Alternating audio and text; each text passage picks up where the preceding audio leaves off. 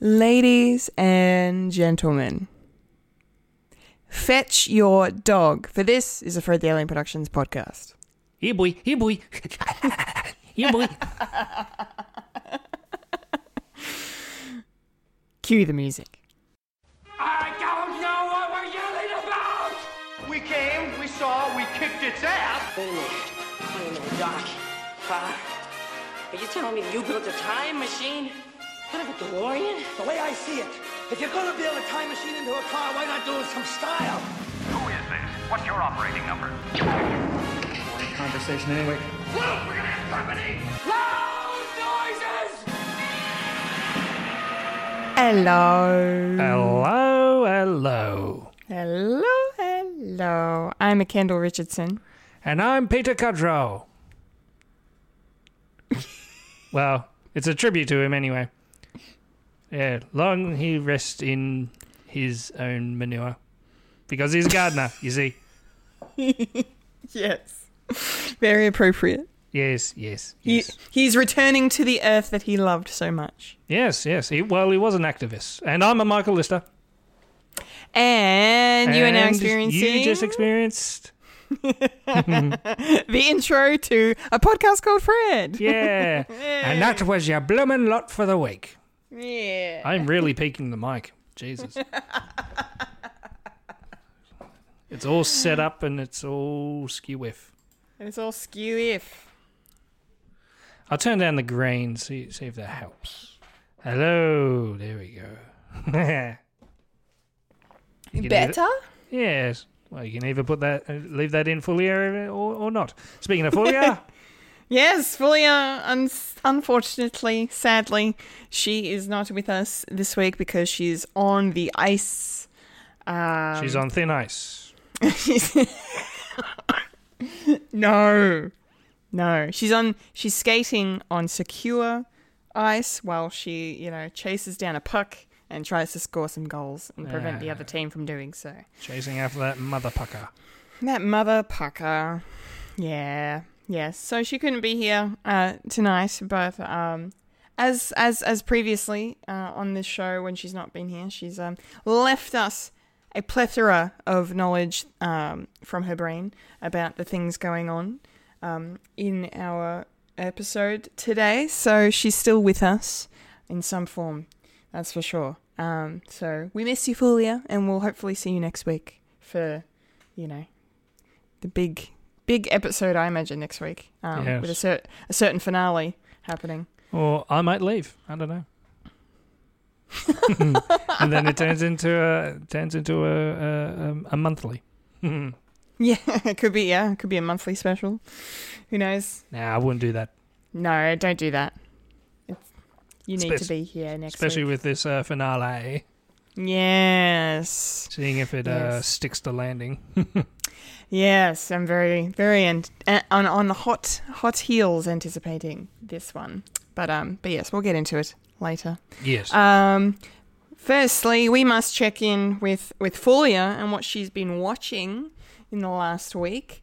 Um, she says, "I've had a lot of catching up to do this past week." Yes, you have, my dear. I love you, but goddamn, it was a busy week the week before. Uh, but it seems Fulia has had the time to go back and um, catch up on all of the awesomeness. Starting with, she says, Grace and Frankie, I have watched the episodes that were released in season 7, which was only four now, so I wait for the rest when they become available next year. Very nice.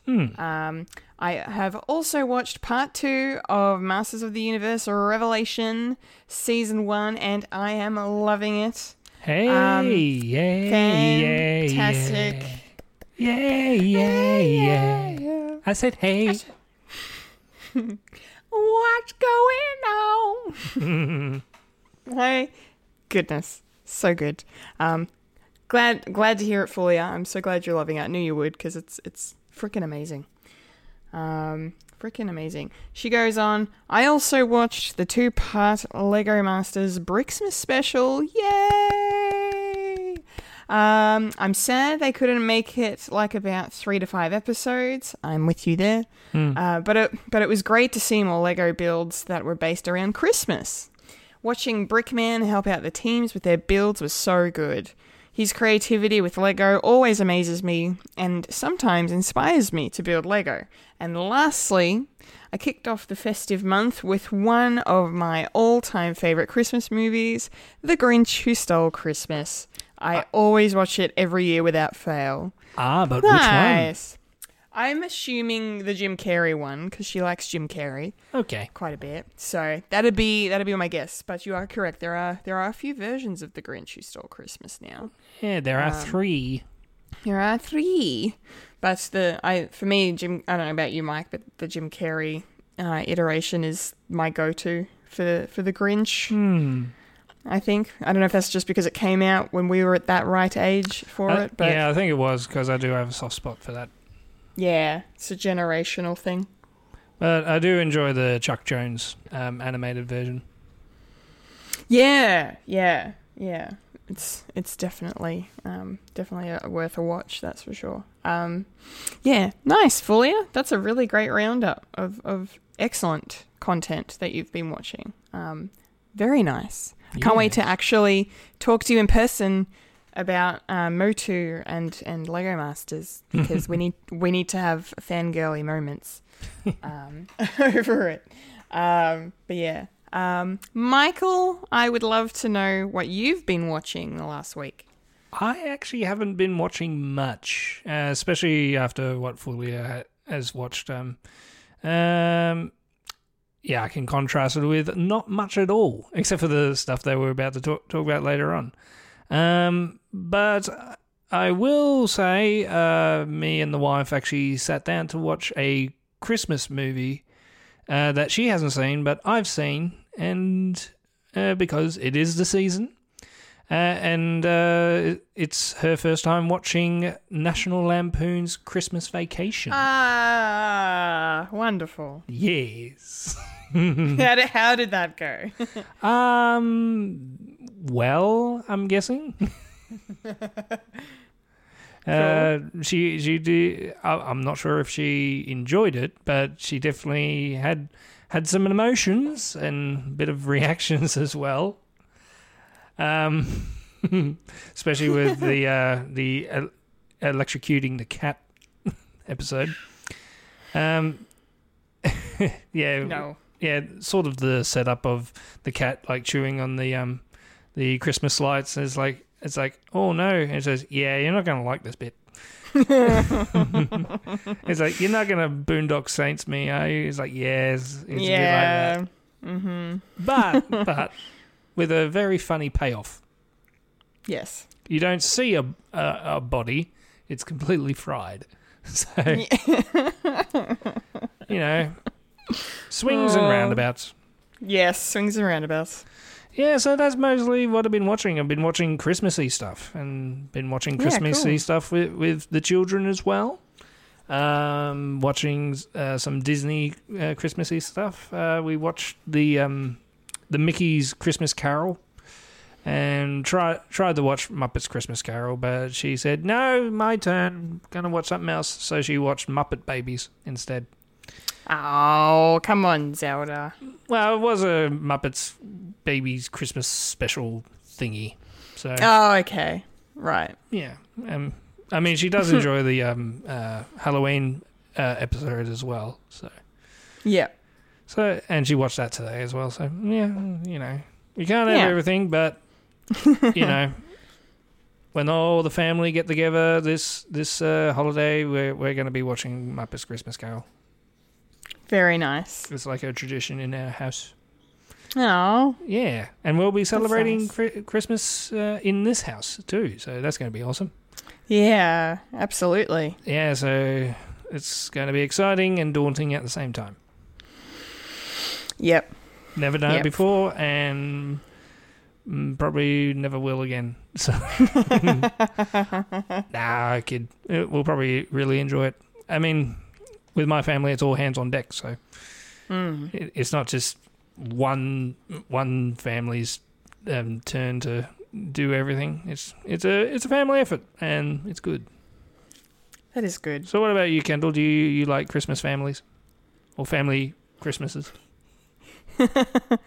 Um, I mean, I'm not like super close with my family, so um, I mean, I just go up and see my mum and dad, and my brother will be there as well, and we'll just, you know, have a lovely feast that mum will put on, and uh, and a few drinks. And last year we watched Die Hard um, as a family, which was great, and I found out that it's actually my dad's favorite.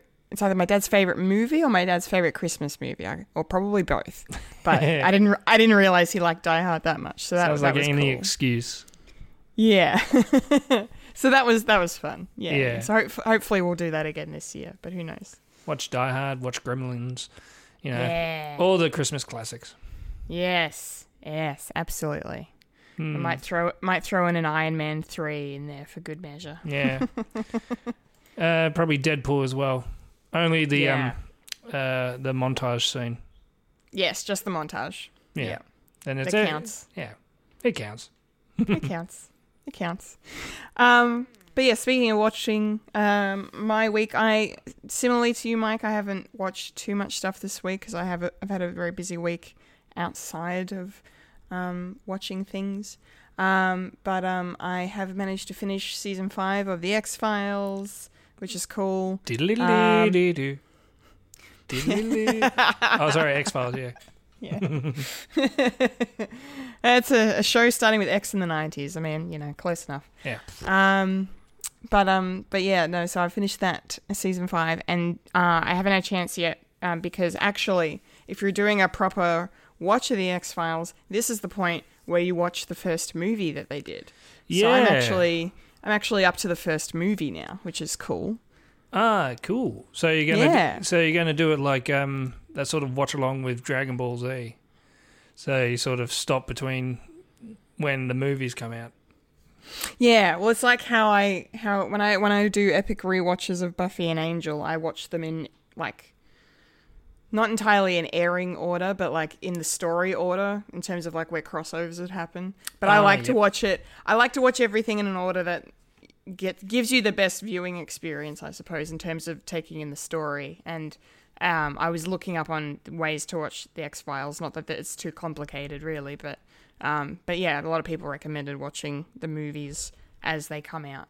Oh yeah. Um, so yeah, and this is the only one that slots in in the middle of the show. So, um, because the other one, the other film ca- uh, came out after, um, like in between the end of the initial run and the reboot that happened years later. So that's easier to to follow. But yeah. Um, so I'm excited to get into that. I'll probably will hopefully should find the time this week to to watch that. So that'll be good. Um, and then what else did I partake in? Oh yeah, I also similar to Fulia finished um, Lego Masters Brixmas, um, the the second part, and um, I know Fulia is not here, but I have to I have to give a hot take. My my only pet peeve with with Lego Masters in general is that I think the winners are very easy to predict.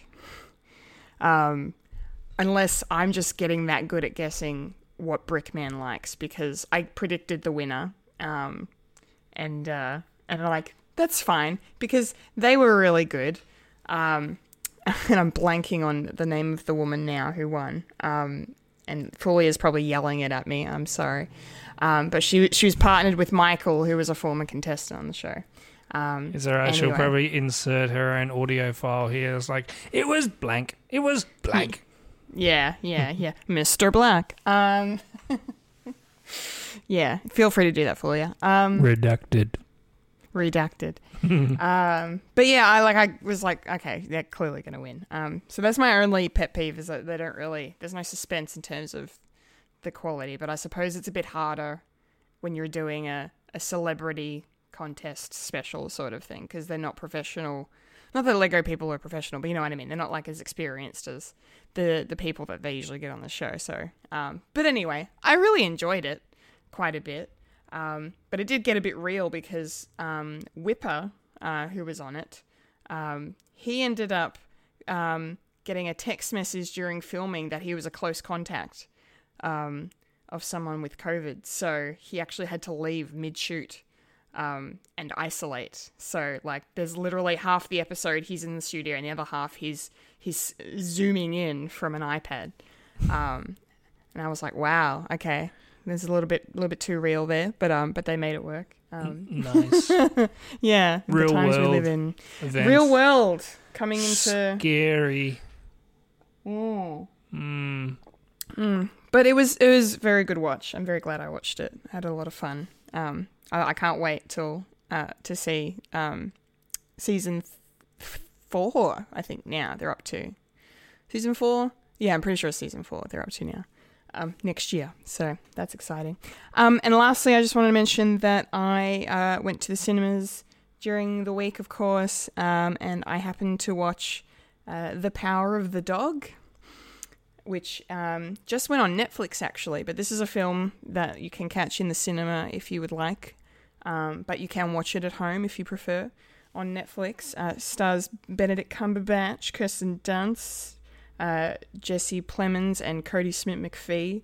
It's set in Montana in the 1920s, and it's about these, you know, these two brothers who are like ranchers basically, um, and uh, and one brother marries uh, a widow, um, and which causes some trouble. Um, and the other because the other brother is a bit of a hothead, um, very stubborn kind of guy, um, who's just yeah very complicated. And that's the character that Benedict Cumberbatch plays. And uh, yeah, it was an incredible performance from him. I mean, the entire cast was fantastic, um, and it was a very well written uh, film, very well performed and beautifully shot too. It was directed by Jane Campion, actually, um, who uh, famously directed The Piano, amongst many other films.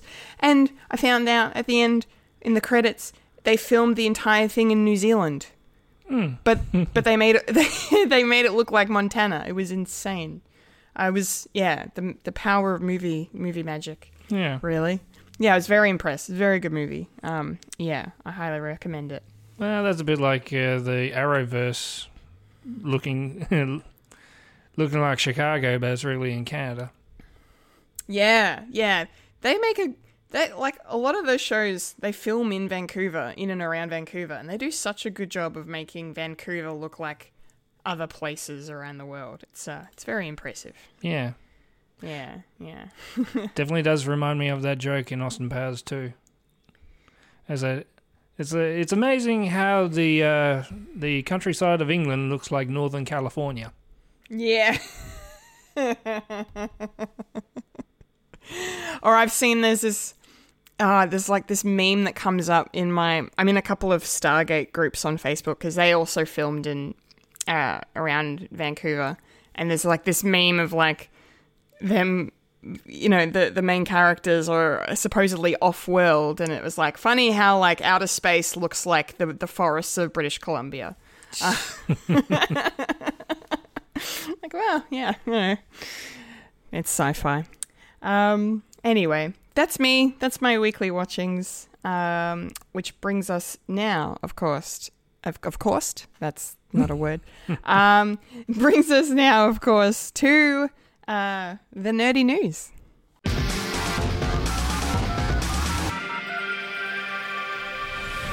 This is the news in nerdy news. The nerds that talk about the nerdy news. That is us who talk about the news that is nerdy. And now the queen of nerdydom, the hostess with most S, Kendall Richardson.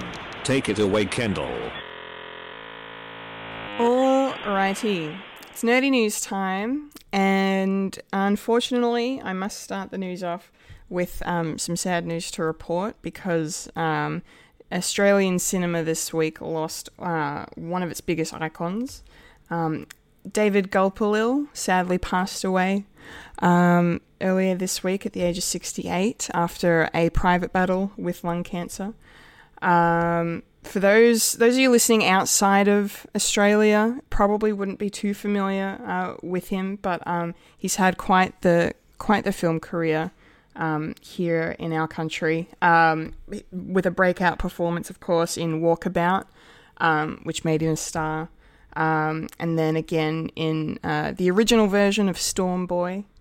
Um, more recently, um, he starred in, let's see, uh, Rabbit Proof Fence, uh, Charlie's Country, Ten Canoes, and then earlier classics such as The Tracker, The Last Wave, and of course Crocodile Dundee. Um, but yeah, so he's he's got an incredible legacy um, that he's leaving behind, and it just uh, yeah breaks my heart that he's left us too soon.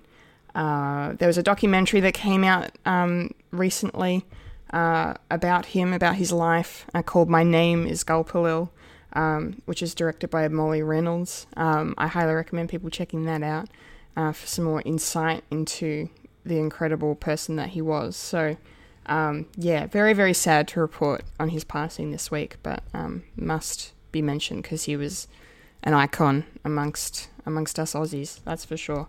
Mike, do you have any thoughts you'd like to share on the late David Gulpilil? Uh, plenty, plenty. Um, such a prolific a- actor and activist as well. Um, uh, bring, bringing that sort of voice, uh, voice to um, First Nations people, especially in Australia, Yep. Mm-hmm. and and just prolific. He's he's been in so many like iconic Australian films as well. Start Mm. starting with Mm-hmm.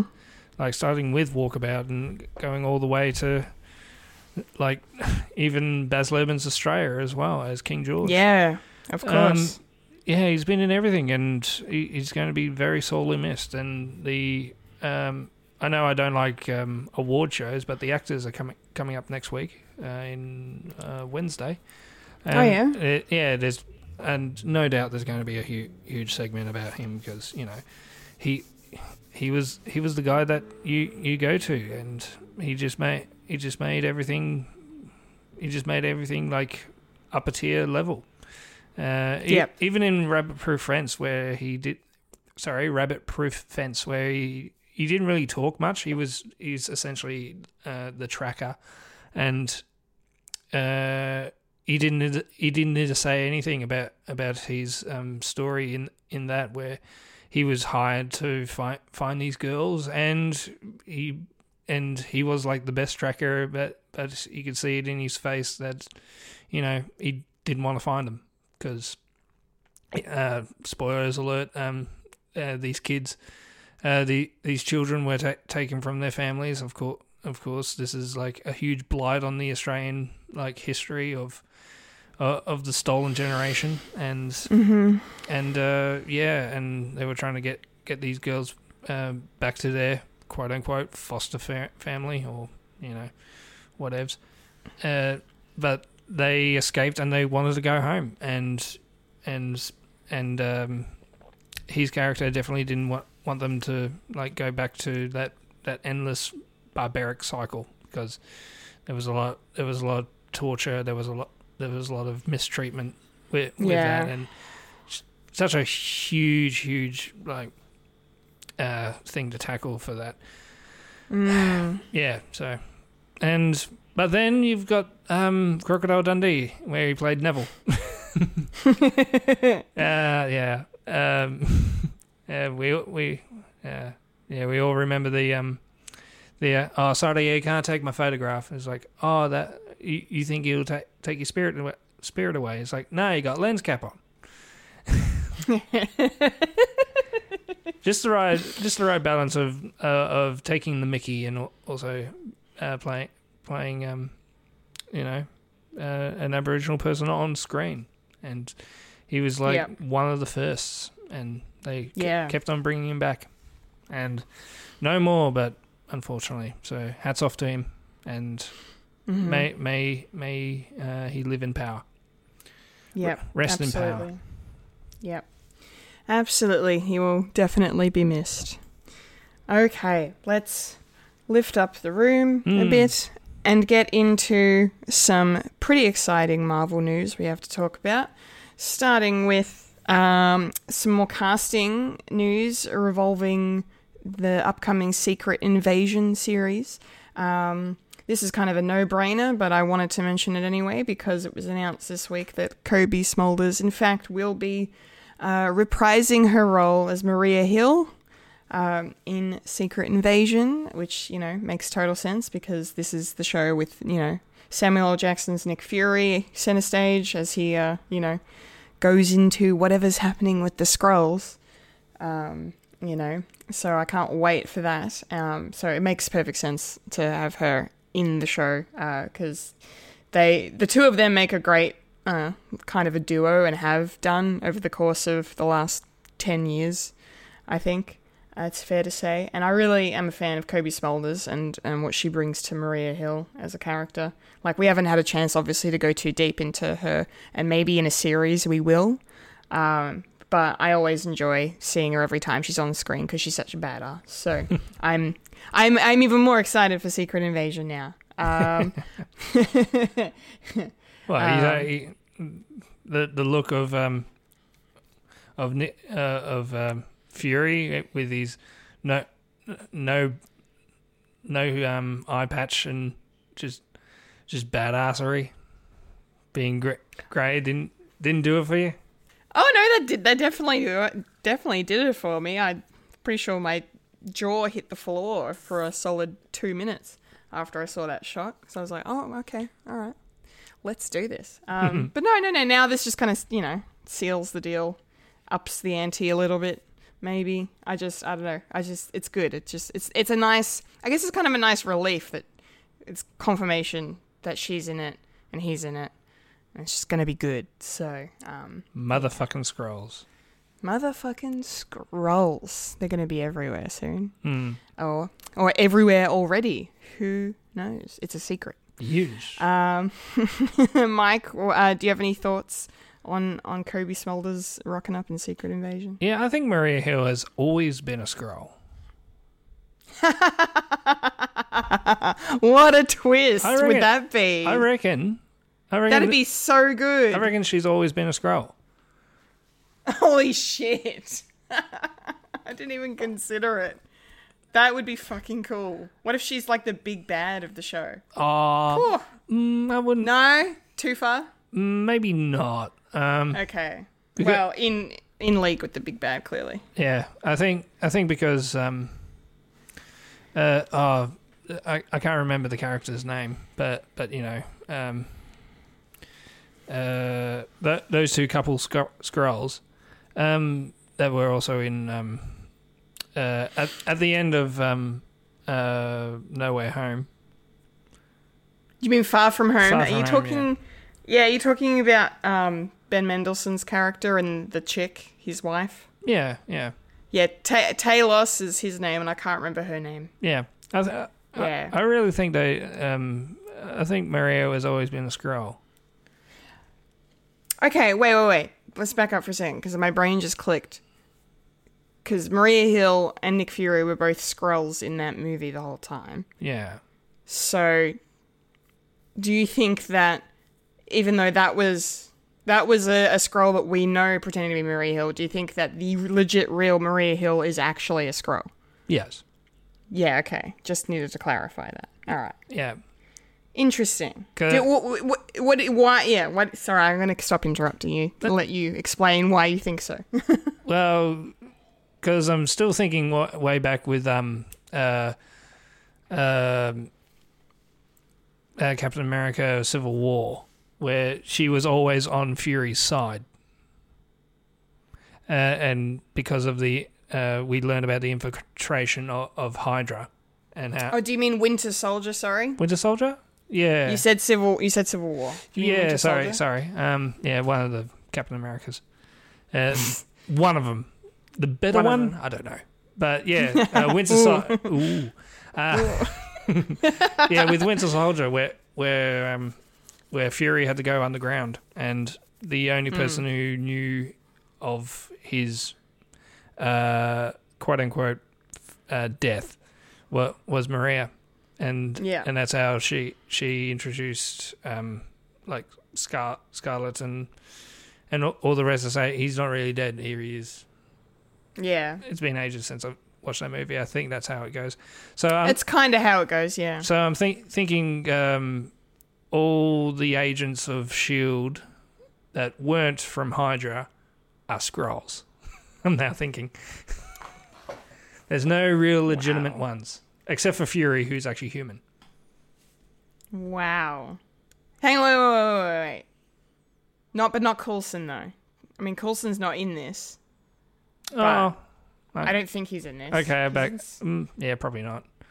He, he's probably somewhere. flying a car or some some bullshit. Um, yeah, I don't think he is. Okay. But but yeah, I stand by it. Coulson's a Skrull as well. Okay, I'm just um I'm just kind of fact checking. I'm wondering if Coulson might be in because I feel like I remember hearing that he was going to be in Secret Invasion, but I think it's just that he's going to be in something in general. Probably mentioned. Um, and they're saying Secret Invasion. Um, okay. But then the Coulson that we have now is not like the way Agents of Shield ended. If God, I've got to remember. I, I, it's been well over a year since I watched the end of it. I can't remember if he because he was a he was an LMD at the end, so life model decoy. Um, so he wasn't real anymore. He was Coulson is dead, dead, proper dead. Spoilers for Agents of Shield. Um, but um, yeah, I, I think the the LMD was still kicking around at the end, or they turned him off. I can't remember. I'm forgive me, I cannot remember. So, but yeah, That's I'm- alright. It's not canon anymore, so They'll, yeah, yeah, technically, Agents of Shield is. You know how it feels now. I know how Star Wars fans feel felt when they when they made the fucking the the legacy or legends or extended universe, whatever it is. You know, not not canon anymore. yeah. Um, now I know how that feels. Hey, anyway, uh, guess what? I'm a Doctor Who fan. yeah, None of yeah, it you, is canon, Yeah, you know more than most. and then everything is canon at the same time. That's confusing. Yes. Just go with the flow. Just go with the flow. I'm not flat. I'm not a fan. I'm fluid. You're fluid. I'm a fluid fan. fluid fan. All right, um, let's get into the next item of news. Um, so some Sony Marvel news, um, but it is relating to the MCU because it's to do with whether or not we will be seeing Tom Holland as Spider-Man in the future. So, according to um, producer of the the Sony Spider-Verse, Amy Pascal, um, she said that they're already in the works of uh, making the next movie um, with Marvel Studios, and that apparently, uh, according to her, she says, uh, and I am quoting, uh, "This is not the last movie, um, talking about No Way Home, that we are going to make with Marvel." This is not the last Spider Man movie. We are getting ready to make the next one with Tom Holland and Marvel. It just isn't part of um, and she kind of trails off and then starts a new sentence. Um, we're thinking of this as three films, and now we're going to go on to the next three. This is not the last of our MCU movies. Uh, yes. Tom Holland did have a response to this rumblings because obviously uh, he, along with the cast of No Way Home, uh, have begun their massive press tour um, for the movie, which is out in like 10 days. Um, super exciting. Yeah. Uh, but um, so uh, as soon as this news broke, um, uh, yeah, he was asked about it, and basically in traditional, okay, well, not in traditional Tom Holland style because he's known for saying too much, but um, in traditional Marvel style, he's he kind of kept his cards close to the chest and didn't really. I think he kind of played coy and said, "Oh, this is the first time hearing of this," or you know, like I can't really say much, or whatever. I'm down for the ride. Whatever they want me to do, I'm on board. Like he wants to keep playing Spider Man. Um, I think the word on the street was that he was done. Uh, like No Way Home was going to be the last one. This is the end of his contract. Like after that big kerfuffle a couple of years ago, when the internet rioted like never before um, to have him kept in the MCU. Um, I assumed it was only up until now, um, but the these rumblings from Amy Pascal make me think otherwise. But I have good friends of mine who are still very skeptical of this news. So, and I have also seen one of the Russo brothers refer to uh, Tom Holland as being the next Tony Stark, the next RDJ going forward in the MCU as this like connective tissue character who pops up in other films. Um, so there's that to consider. I don't know how true that'll be because the Russos aren't exactly super involved at the moment with Marvel Studios. Yeah, get in your But- lane. But um, Just because you made may- the most successful Marvel film doesn't mean you know shit. but yes, they, they may have some insight that we do not.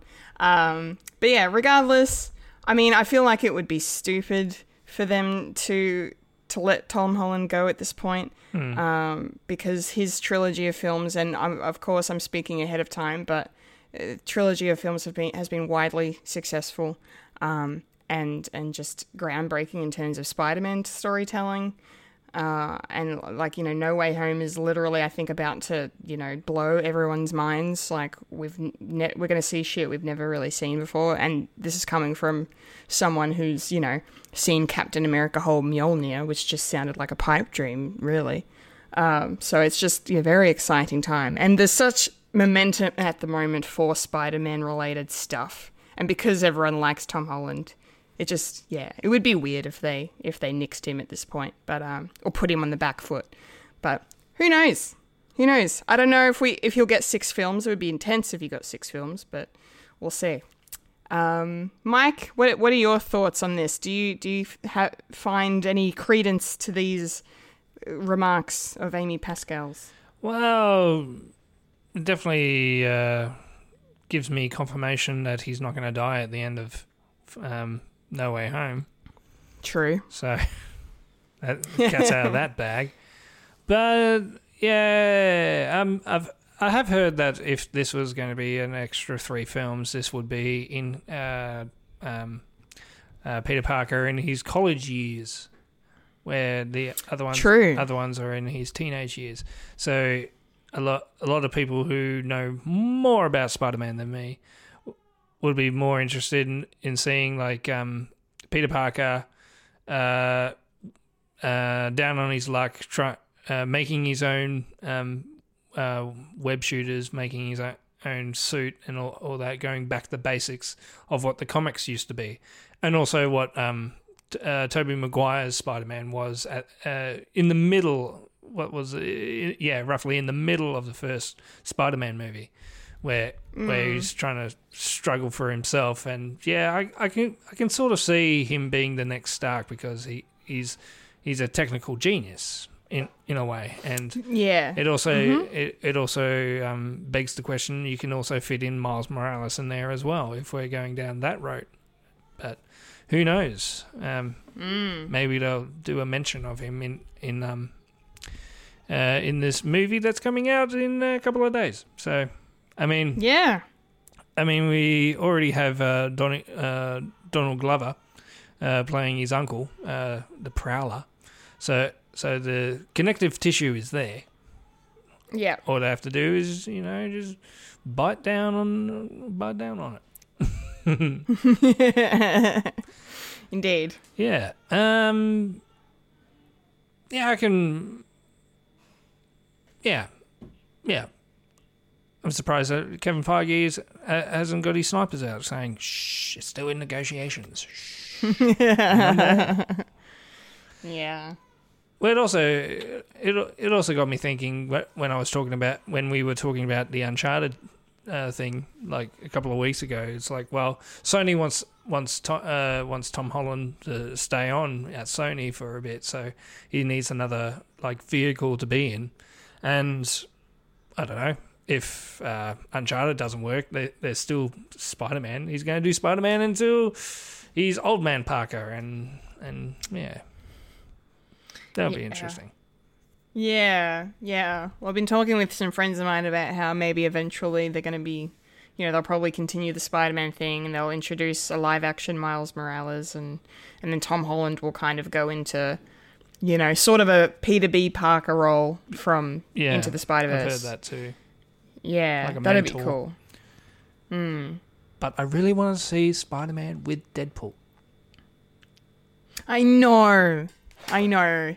He's gonna be. In, he's got to be in Deadpool three. Like whatever they're doing for Deadpool three, it's got to be a thing. Yeah. Come on. That is such, it's such a weird but unique and fitting team up. It's absolutely Yes. fantastic. Mm-hmm. And I'm up for that. Up for that any day of the week. But you know, 100. at the e- at the end of uh, No Way Home, the X Men people come in at the end because it's on the Statue of Liberty and, and and that that sort of weird conspiracy theory that's popping around. Mm-hmm. I mean, people were saying that with WandaVision as well that Magneto was com- going to come up, but turns out he's going to come up in um, in uh, the Doctor Strange one. Multiverse of Madness? Yeah. There, there's a theory going around that uh, Wanda is going to be uh, up against one of the X Men. Yeah. Yeah, I feel like I feel I feel like you know like Kevin Feige's been saying that they're not doing X Men for a while or, or something, but like I don't know. Like you know the fact that they did they decided to pull from House of M for WandaVision, and then you know and then now that we have Scarlet Witch being who she is, and then um just the whole Statue of Liberty thing in that No Way Home trailer has just got everyone going. That's gonna be the X Men coming in, right? Like, Yeah. I still think um, don't do their own thing. I think do it in the background, like they're they're sort of tie-in characters. A bit like what they what they do for Hulk. Like he's not getting his own sort of thing. He's just going to be there, and, and people are going to go, "Oh, sweet, he's here." yeah, Like every time he, like Mark Ruffalo turns up, it's like, "Sweet, yeah, yeah. No, that makes sense. yeah." Anyway, gold leader, Spider Man. Gold, Spider Man, Gold leader. Um, it's all right. We're done. It. We're done anyway. Gold Spider. Um, Gerd.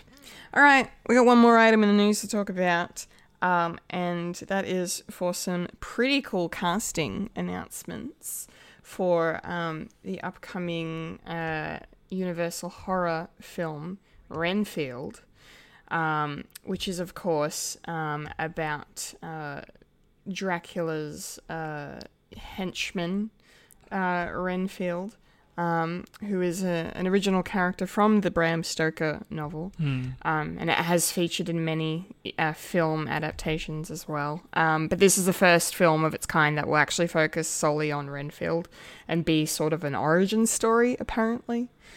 Um, but the really cool news, and I think we've talked about this movie before, because Nicholas Hoult is playing Renfield in the film. But the really cool news this week, uh, not only is Awkwafina joining the cast, but the one and only Nicolas Cage is going to be playing Dracula. yeah. Oh man, yep. I'm like at first I was like, I don't know, but clearly with this cast, the way it's shaping up, I feel like they're going for a certain look or a certain aesthetic in terms of what they want these characters to look like. I think so, because we don't know who Awkwafina is playing. They've not said what her role is, but they have gone out of their way to let the world know that Nicolas Cage is going to be um, Dracula himself, um, which is just yeah. I, I'm yeah, I'm more on board now. I, I think it's going to be, I think it's going to be good if they do it right. You know, if they don't take it too se- like I feel like if they take it themselves too seriously, it might go out the other end and not be good. But you know, but um, I don't know. Nicolas Cage is at an interesting point in his career where he can like he can show up in a movie and not say anything, and still be awesome. um, or he, or he can just be completely balls to the wall, insane, or he can be like super poignant and dramatic. Like he's got, he has the range, darling. Is what I'm trying to say. Um, so I can't wait to see what he brings to the table um, as Dracula, especially because, and I didn't know this. Apparently, Robert Kirkman uh, worked on the story for this film. Oh. So yeah, so that's cool. Um, yeah, he's not he's not written the script, but yeah, the story outline was uh, what he came up with. So um, yeah, yeah, yeah. I'm I'm super keen to see how Renfield goes. Um, I hope it's good. Mike, what are your thoughts on this? Well, if I wasn't interested then, I'm interested now. Yeah. and you could go either way, but I think it's just going to be fantastic. Even if it's a meaningless piece of shit, I would probably watch it just for Nicolas Cage, just to be Dracula. I mean, yeah. that I didn't, I didn't, I didn't, I didn't know I wanted it, but now, but now I want want that to happen, and that is awesome. Even even though it's not the main character, it's like it, it is an interesting thing of having like a side character's um, POV uh, for for a story, and just ha- and just having something, uh, just having a cast uh, a casting that's uh, pretty much fun. Just have a bit of fun fun with it. I mean, it's it's it's like the same as um, when Nicolas Cage was Superman in uh, Teen Titans Go. Uh, Yeah. If you if you don't know the story behind that, he was going to be Superman in Tim Burton's Spider Man in Superman. Superman um, Li- lives. Yeah, I think Superman lives. Long haired, name. Long-haired Superman. long-haired My Superman. word. yeah. Mm, want it. Mm. Uh, yeah, I'm just, I'm, yeah, Yeah. I'm more excited for this movie now. Yeah. Me too.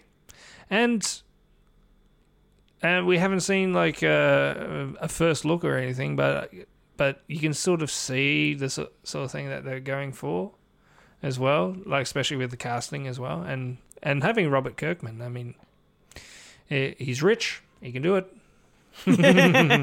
Yeah. He's swimming in money. He's- I mean, he- come on. um, uh, he he's got he's got everything. He's got he's got zombies. He's got Omni Man. He's got everything.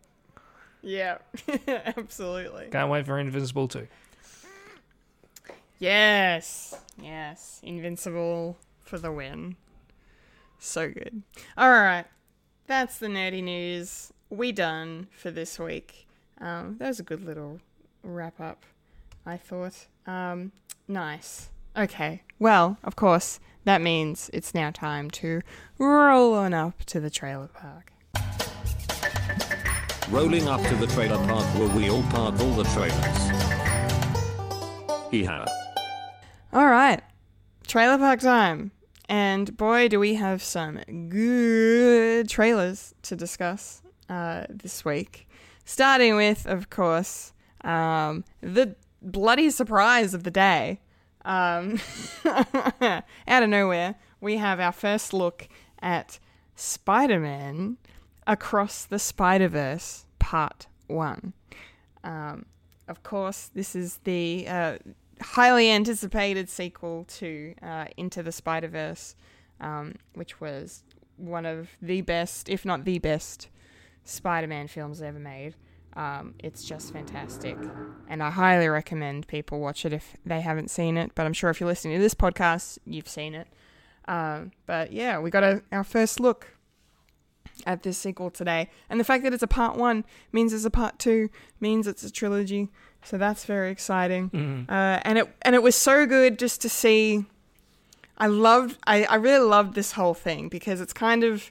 I mean, I don't usually go for the trailers that are kind of like a scene and then a montage, but this was kind of like that, but then not like that. But it was done in such a way that I did. That I just appreciated it and I didn't care uh, because the first half of it is just a scene taken out of the movie, and I suppose that kind of works when, uh, you know, when when when Into the Spider Verse was being promoted the first time around, um, they put in a sequence in it at, as the post credit scene for Venom, um, to promote it. So yeah, um, so maybe yeah, this is just kind of the style they like, but but no, it's a great it's a great look at what it's going to be. I mean, it you know we get um, you know that lovely song "Sunflower" playing at the start, bringing us right back, and um, and yeah, seeing seeing Miles and Gwen interact with each other again is really cool. It was a really funny, cute little scene at the start that I I, I quite enjoyed.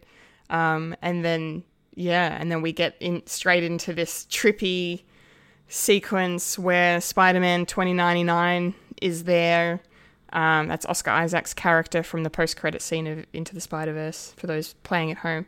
Um, and yeah, and they're going through all these different like universes. It looks like it was very reminiscent in a way of Ultron and the Watcher fighting each other in What If a little bit. Just in terms of that, you're falling through different these different time, yeah. different dimensions, different timelines. So that was really cool. And the animation, again, have to say, is just top notch. I love the style of animation. It's so cool.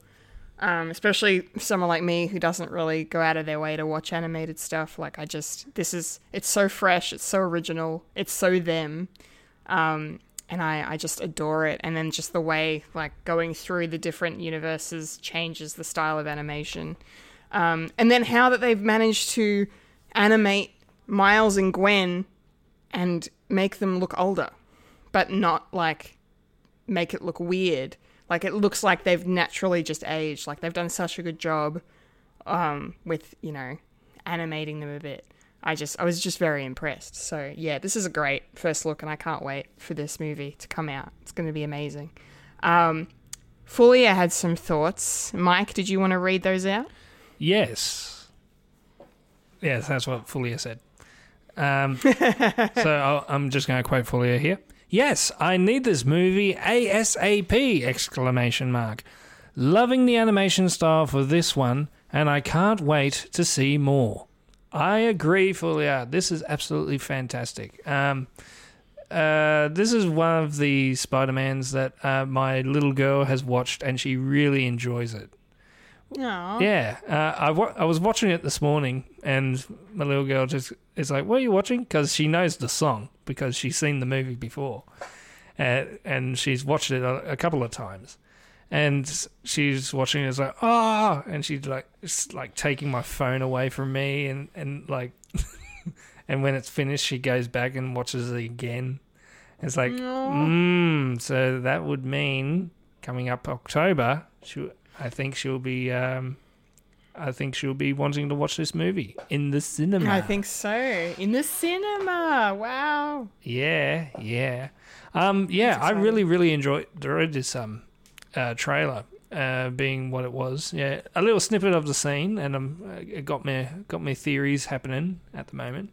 Uh, Yeah. with uh, Miles like fall, falling, uh, fall, say going across. There we go, going across the universes, the Spider Verses, and changing the style as well is is uh, fantastic as well because that was in the first one where um, all the glitches and that it was like changing different styles and that of um, uh, different styles of animation as well as different styles of I don't know what you call it, like uh, just making them look different. Like it's from different artists and that, which essentially that's what comic books are. They're they're done by different artists. So so it's really is a comic book movie come to life.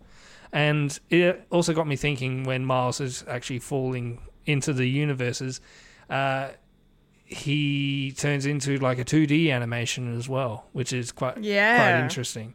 And it got me thinking maybe they're sort of putting in a live action Miles Morales in this as well. And maybe this is the Miles Morales we're probably going to get in the MCU. I don't know. maybe it's all connected. And because I remember um, when the first one came out, they, they uh, one of the ideas is, was having um, audio cameos from uh, the other Spider Mans as well, like Tom Holland and and uh, Tobey Maguire and and the other guy, um, Andrew Garfield. um, and and other, and the one that we uh, would like to see, but he's he's in it as well. Uh, but they couldn't get him in because you know scheduling and um, the and he was doing Spider Man at the time, and so people would probably get confused. But I'm thinking because the next uh, live action Tom Holland Spider Man is actually dealing with uh, multiverse as well, maybe they'll put it in this one and. And because it's part one, we get to see a live action Miles Morales at the end. Mm, that's what I'm thinking. That'd be cool. That'd be very cool. If you're playing your cards right, Sony, you'll be doing that. yeah, it's a great idea. Yeah. I mean, I'm all for that. Yeah, absolutely. And then you can cross prom- cross promote uh, pollination and all that, which is awesome. Yeah. So, when are we going to be seeing this, Kendall, with my little girl by my side eating popcorn? Yeah. Well, Spider Man Across the Spider Verse Part 1 um, does, in fact, have a release date already, which is nice. So, fingers crossed, there's no more delays. Um, but it is coming out on the 7th of October next year. So, it is literally 10 months from now. So, um, it's going to be a long 10 months, but it'll be worth the wait. Yes, it will. Yes, it will.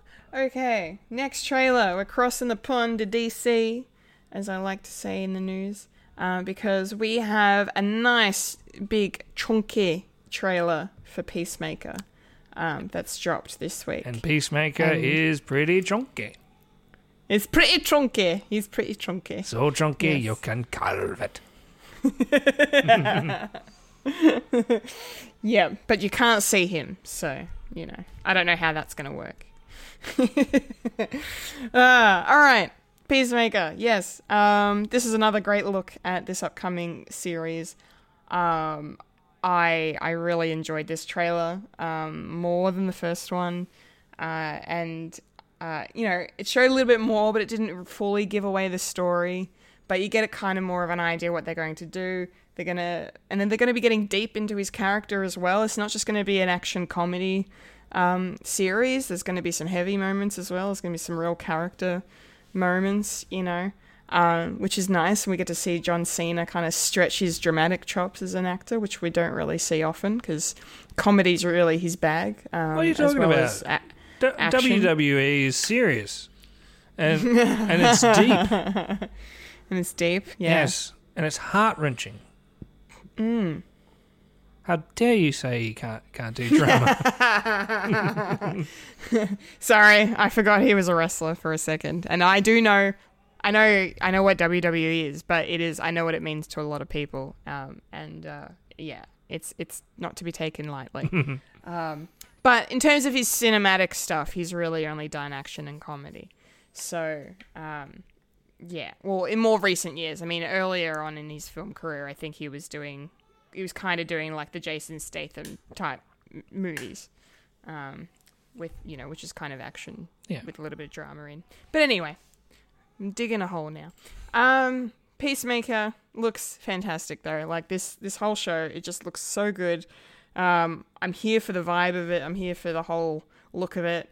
Um, James Gunn is on board, of course. You know, having brought the character to life in the Suicide Squad fantastically, and then um, you know, being a producer on this show. Um, you can hear it in the soundtrack, you can see it in the visuals, um, and you can also hear it in the dialogue. Like, it's just, yeah, it's just wonderful. Uh, it's going to be so much fun. Like, I don't, I don't even know where to begin. It's just, yeah, it just looks like it's awesome. Fun, hilarious, a good ride through and through. So, um, I can't wait. Um, Fulia had some thoughts to say on uh, on the Peacemaker trailer. She says, "I still need to watch the Suicide Squad." Um, crying, laughing emoji. Um, I think that's what that is. no, I Um, think that's sweaty smiling emoji. Oh, sweaty smiley. Okay, right, right, right. Um, she goes on. This series looks good. It's got a lot of action, funny moments, and then the emotional side kind of throws you off a little. Now I need to know more about this character. We'll definitely be watching this. Oh my god, Mike! Another DC property. Fulia's in. Yes. She's in. but she needs to see Su- Suicide Squad, so um, okay. I don't Fulia. I okay. We're you're gonna come over to my house, and you know we're gonna do we're gonna do Ghostbusters two, and then we're gonna do the Suicide Squad. We're gonna have a movie night, so I can ease you into this stuff. Well, I mean, you could probably watch Ghostbusters two by yourself, but um, the Suicide Squad, you may need me for that one because it's very violent and very crude and very rude. So, um, but um, I think you might like it. So, but um, I'm gonna I'm gonna make her watch it with me, so she, yeah, has has no excuse not to watch it. Make her Um, watch it but I'm like glad- Clockwork Orange. Yeah, yeah, literally. Don't do that to. Beethoven. Or is it Mozart? I can't, can't remember. No, I think it's Beethoven. Hmm? I f- I'm fairly certain it's Beethoven in that, but I haven't seen. I actually haven't seen it, so I can't talk. Um, anyway, God leader. Um, very glad to hear that she's going to watch it. Mike, I don't have to ask. I know you're going to be watching this, right? Mm, yeah, I don't know. Maybe. yeah, yeah, definitely. I'll definitely see if I can actually get a copy of this. I don't know how, but I don't know which streaming service it's going to be on. It's probably Binge. Um, binge. Yeah, I would. My I would wager binge. Ah, for, so- for us here. I'll see if I can see see if I can find it. See if I can Nice. see if I can find it. See if you can find it. Yeah, see if I can find it. somehow. Um, yeah, definitely. Um, definitely has uh, more um, uh, character development in this trailer than it does in the first one, which is which is pretty cool. Um, yeah, and I'm I'm a big sucker for for some for family dramas as well. I mean, uh, a father and son is al- it's always good. I mean, and especially when your dad's uh, a Terminator as well. That's that's fucking awesome. Yeah. Have you seen this boy? I don't Yeah. You don't see him in much. And it's pretty cool. Yeah, Ro- yeah, Robert Patrick is kind of he's kind of become more of a character actor maybe in his later years. Mm, mm. Um, he pops up randomly in things. Wonder if he blinks in this mo- in this show. Runs in a We straight line. Doesn't move his head. yeah. Yeah. Yeah, I'm all for it. And yeah, bit of James Gunn as well. It's all, it's always awesome. Yeah. Definitely. Uh, when are we It's going? an it's Mm, I was going to say it's an awesome mix, if you will. yeah. and, and also a good uh, poking fun at um, uh, American imperialism as well. It's always it always goes down in my book. Yeah, America, Nice. fuck yeah. so when are we going to be watching a Peacemakers? Peacemaker uh, will start airing on the 13th of January on HBO Max if you're in the US. Um, and here in Australia, I I reckon Binge will be the place to find it. So, Possibly same time. Is it going to be Yes. a a dump or is it going to be systematic? I believe it's a week to week show. Oh, yeah. Um, I I I'm just going to assume that because a lot of HBO Max's shows, I think they're week to week. But let me let me check IMDb just to see That's all right. if I if I'm wrong. Um, da, da, da, da, da. Um, nine episodes apparently. Um, okay, there's no nothing on IMDb. It just all says January at this stage, so they haven't updated if it's going to be all at once or week to week. Right, yeah. So we'll find we'll out. find we'll find out. But there's um yeah, there's episodes are coming. yeah, I mean, It's very I do enjoy both. Um, probably the systematic ones is probably preferable for me. I mean, a lot of people do complain about about oh, why can't we just watch it in a binge because you don't enjoy it as much. You can't savor the moments. You can't talk. ab- You can't have that water cooler moments. Where in well, you can't really do that anymore because no, who who the fuck has a water cooler anymore? You, Well, I mean, COVID killed the water cooler moment. Yeah. If, if, COVID killed Yeah. many, many things. Hmm. Handshakes, human interaction, yep. uh, people. Anyway, Anyway, go leader. Um, yeah, can't wait for Peacemaker. Um, all right, next trailer uh, is another uh, trailer for the upcoming Guillermo del Toro film Nightmare Alley, um, which is, of course, a remake of the film from, I believe, the 1940s. Um, so I am just I'm here for it. I mean, I was here for it in the first trailer, but again, this trailer has me more interested um, because there's like a supernatural element to it, which now makes me understand why Guillermo is directing it. Because at first I thought he was just doing a noir thriller, but it looks like it's a noir thriller with some spookiness on the side. I'm like, oh, that's very Guillermo. Um, very Guillermo indeed. So, um, but I'm yeah, I'm just so in. Like it looks it looks amazing, and you know I've, I'm just I, I'm just such a fan of his, and just as a visual storyteller, like he's he's fucking amazing. Um, and so just visually, this film is has floored me. Like the color palette on it, just the whatever kind of cameras they're using or whatever's like really polishing this up to make it look new but also old at the same time because it has this modern texture to it but also this classic flavor to it at the same time like it's just i don't know there's something about it it's just really good um and yeah i can't i can't wait to watch this uh, and the cast of course you know bradley cooper cate blanchett rooney mara um, amongst many other names toni collette um, aussies represent um AACTAs next week. We love- Woo. Yes, we love to see it.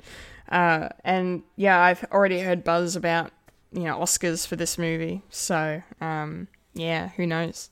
Who knows what's going to happen? I'm yeah, I'm just so excited. It looks amazing. Bring it on. I want it now. Um, Mike, do you want to read what Fulia had to say about Nightmare Alley? Sure thing.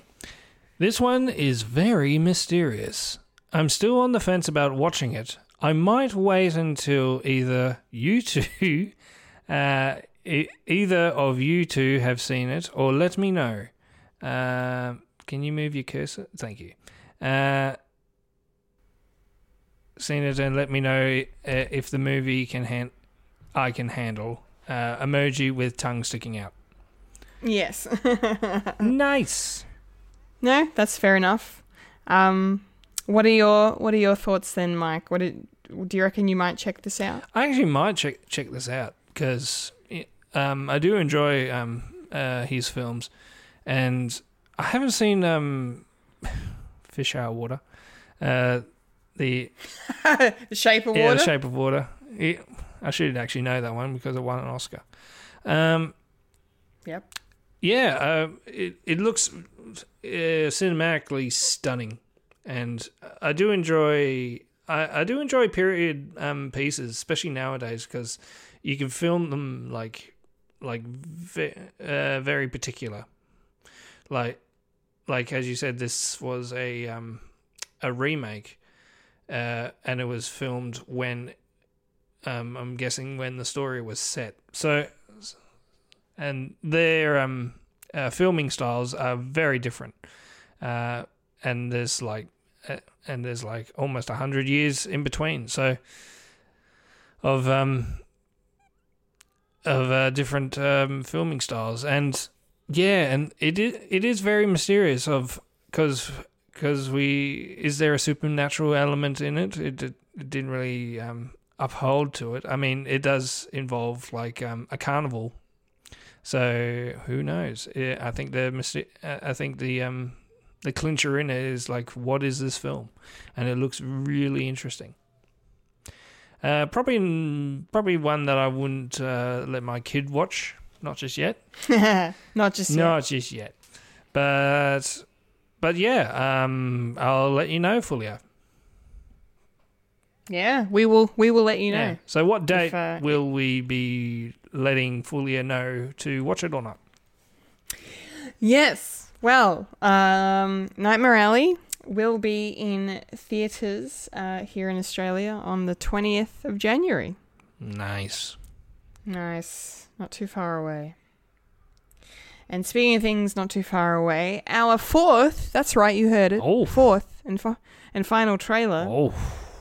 We're dropping surprises, dropping bombs, dropping comets, if you will. Or is it an Um, asteroid? Or is it an asteroid? Oh. Has it got ice on it or not? Or is it a rock? Or is it a big hunk of rock? um, of course, we're talking about um, the latest trailer for Don't Look Up. Uh, Why? Which is the the new What's above me? it's the, it's the new Adam McKay uh, satire film um, to come out. It will be on Netflix um, as well as in theaters very soon. Um, and um, yeah, I, I said it when we talked about this uh, the te- when we did the teaser, but uh, it's me. It's a space related movie. I'm in. Don't have. I'm. You know, and the fact that Jennifer Lawrence is in it as well also you get my money for that because I'm I I love her. She's one of my favorites, and she you know she's taken a little bit of a break from from movie making for a bit while she's been you know um, off doing life things like you know getting engaged and and having a baby, um, Having which is pretty cool. Having babies, It does take a lot So- out of you, Hmm. like a baby. like a baby. uh, good job. Thank you. Uh, yes, well said. Um, but regardless, I mean, you know, not just her. You've got some icons in this cast. Leonardo DiCaprio, of course, um, is her fellow uh, astronomer in this film.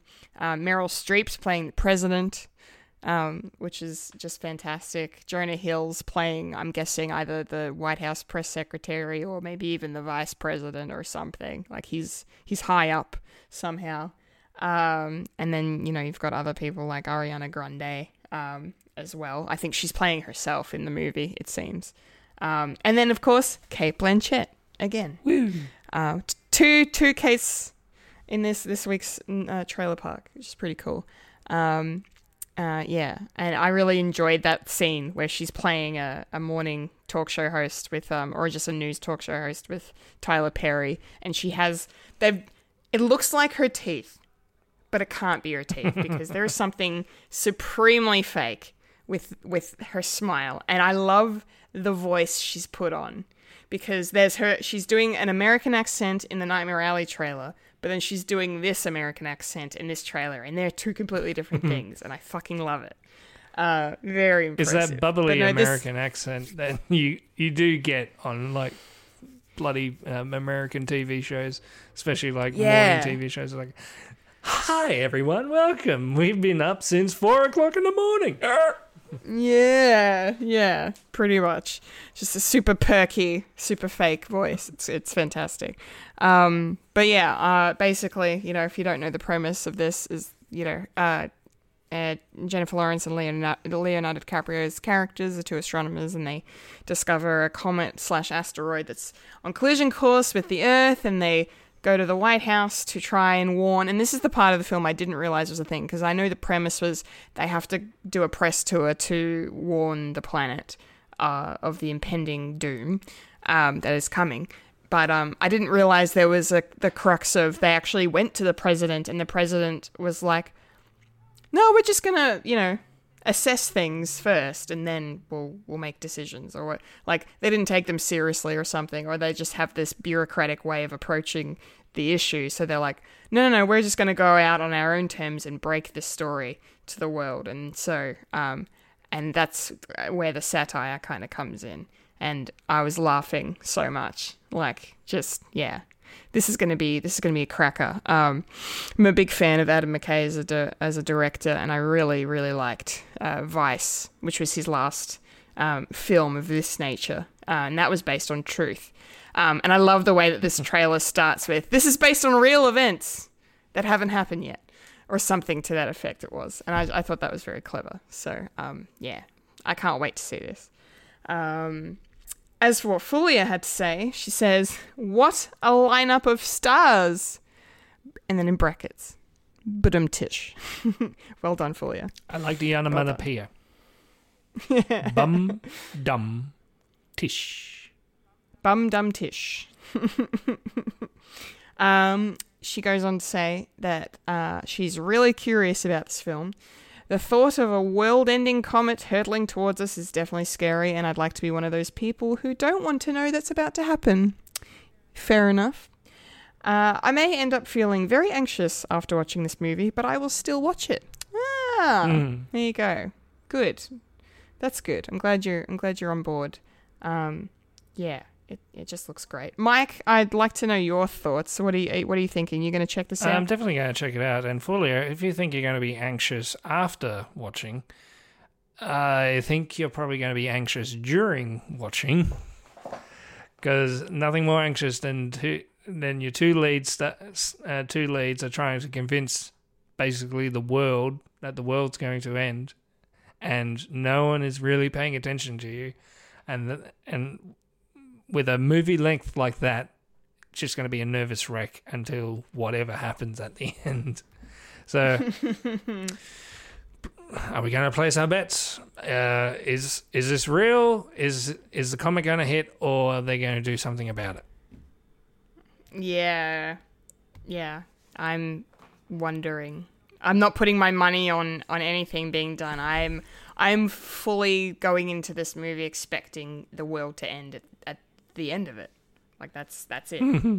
I, re- I reckon that's exactly where it's going. I'm thinking uh, the threat is real, but it does break up, and nothing happens, and our leads have to live with with live with the entire world thinking that they're frauds. Okay, that's a different spin on it. Yeah, it could go either way. That's yeah, it could definitely go that way where they have to kind of deal with the fact that they convinced the world and then everything was fine. Um, but for some reason, my brain's just going, nah. I think they're gonna they're gonna fail to convince, or the government's gonna just fail to act, and everyone's just gonna die. Or I don't know. there's a smear on the telescope. and it wasn't even real the entire time. There was no comet. There was no asteroid the entire time. That would be even funnier, I think. But I'm think I'm thinking this is probably going to be more to do with, um, you know, things more closer to home. I think it's going to be an allegory to climate change as well. So Yeah, probably. uh, yeah, so I'm thinking a um, I think I'm thinking a couple of countries are probably not going to make it. Yeah, okay. Maybe the whole of maybe the whole of America. Maybe just America gets annihilated. Yeah. Including South and Canada. That whole continent is gone. The entire thing. Yeah. That's Wow. that side of the world. And then and then everyone else, including us, going, What was that noise? Ooh. Darkness. That is heavy shit. I, I like. I like it. Darkness. No parents. No parents. So when are we going to be watching this darkness, Kendall? Yes. Well, the darkness is coming. Uh, in case, in, well, in case you ever wondered, uh, don't look up. Might be your new favorite Christmas movie because this is coming out on Christmas Eve on the twenty fourth of December. Um, on Netflix, and it will be released, I think, in some uh, some cinemas. So check your local listings Cool. um, for that. Um, but yeah, I'm excited. That's going to be a Christmas movie. Swallows. yeah, Sweet. let's watch the world end on Christmas. Yeah, good time for it. Good time for it. Good time for it. Alrighty, uh, that's Trailer Park done.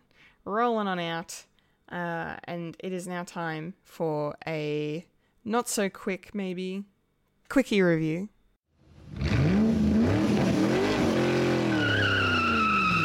Quickie review. because there was uh, another episode of Hawkeye that aired this week, of course, on Disney Plus. Episode three came out, um, and uh, we are here to to dis- to discuss it. And um, it seems that Fulia actually managed to get around to checking it out, um, which is good. So we won't have a too in depth discussion on it, um, but we will do spoilers. So if you are wanting to avoid Hawkeye spoilers right now, skip ahead a little bit um, to popcorn culture. Which Um, will be do not spoiling another TV show. Which will be spoiling another so TV show. If, you yes, don't- if you don't want to get spoiled, I think you should stop watching, uh, listening right now. No, don't do that. Come back. Just go watch the things and then come back. yes. come back and listen. But anyway, Hawkeye. Um, I, I I I like this episode. My only problem with it though, uh, was that I felt it ended abruptly. I felt that it ended. It was on a it was on a good momentum towards like okay, let's do this, let's get into some stuff. Um, and then it stopped. Um, which yeah annoyed me a little bit. Um, but that's okay. Uh, apart from that it was a very good episode. I i i um i loved i loved the intro uh the the way we got to meet Maya Lopez, uh, Echo, um, and get her backstory and get some depth to her character and some understanding of where she's coming from and what she's been through. Like that was super cool and very interesting. Certain hints of certain uh, kingpins maybe showing up later on. Um, More than one? more than one. I don't know. I Oh, you said know. Just- kingpins. Just one. I did. I did.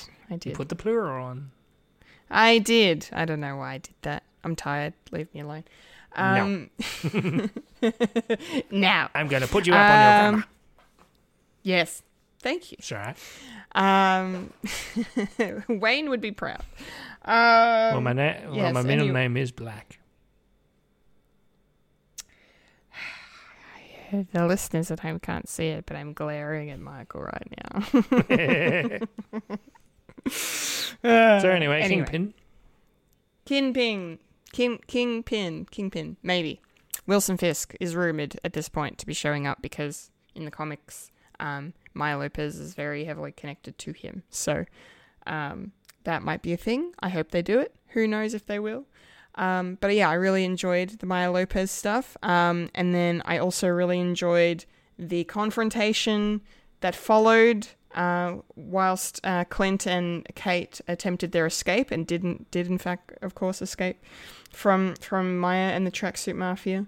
Um, that was a fantastic sequence. Uh, probably the best action set piece they've done so far on the show.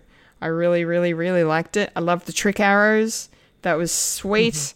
Uh, when he launched that Pym arrow, or when Kate, or I, yeah, I was like not prepared for that, and I was very happy. Um, and it made me laugh because of how in episode one, and I think last week as well, there's like all these references to Ant Man being a part of the Avengers, um, when he's not like when back then, you know, in in the Steve Rogers musical, he wasn't.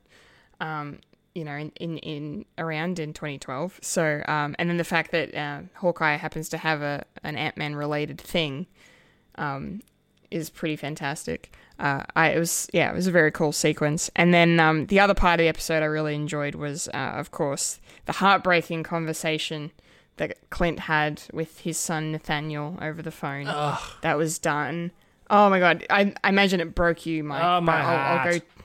Yeah, I'll, I'll I'll be throwing to you very shortly for your thoughts. Um, because yeah, like I was yeah I was tearing up because obviously with Maya, you know, recognizing the you know the fact that Clint is is you know she she assumed deaf at first because she saw the hearing aid, but he's like I'm just hard of hearing, but he basically is kind of deaf without the hearing aid in. They really the show really kind of showed us what his hearing is like without it, and he can't really hear people. Um, you know, he has to lip read a bit.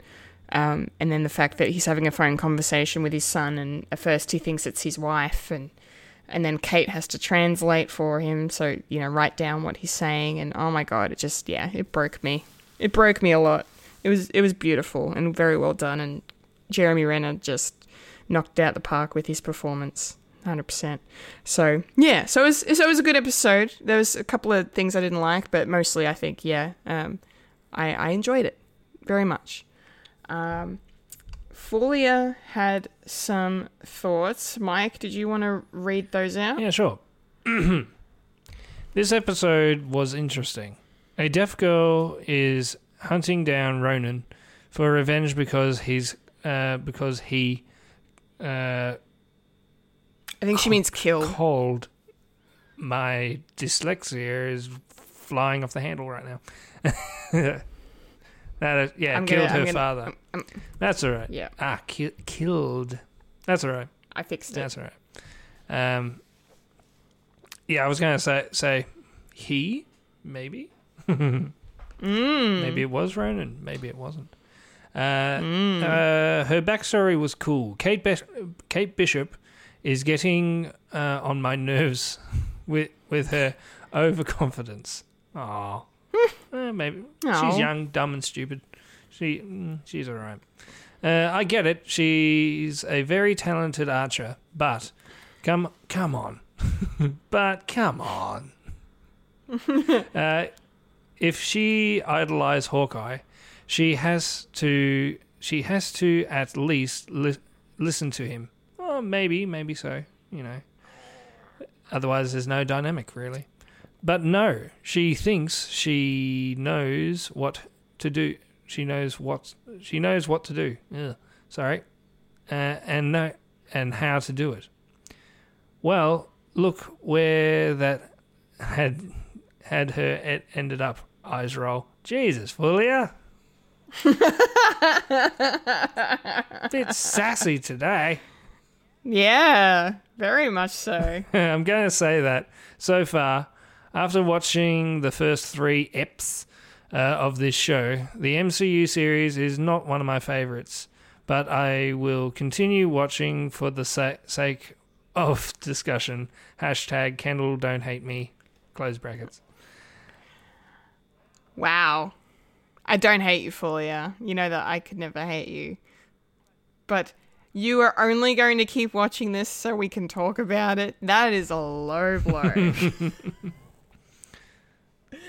that is a low blow. I'm sorry to hear you're not enjoying it as much as we are.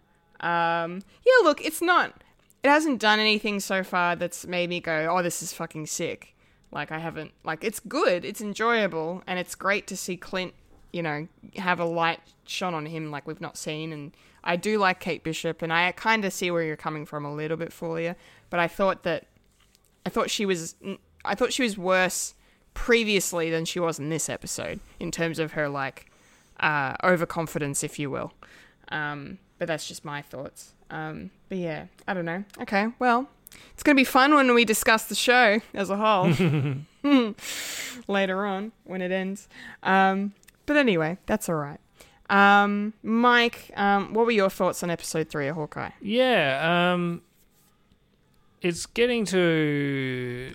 It's almost getting to the well. It's halfway done, so it's getting to um the uh the the ending. that works. Thank you for the sentence.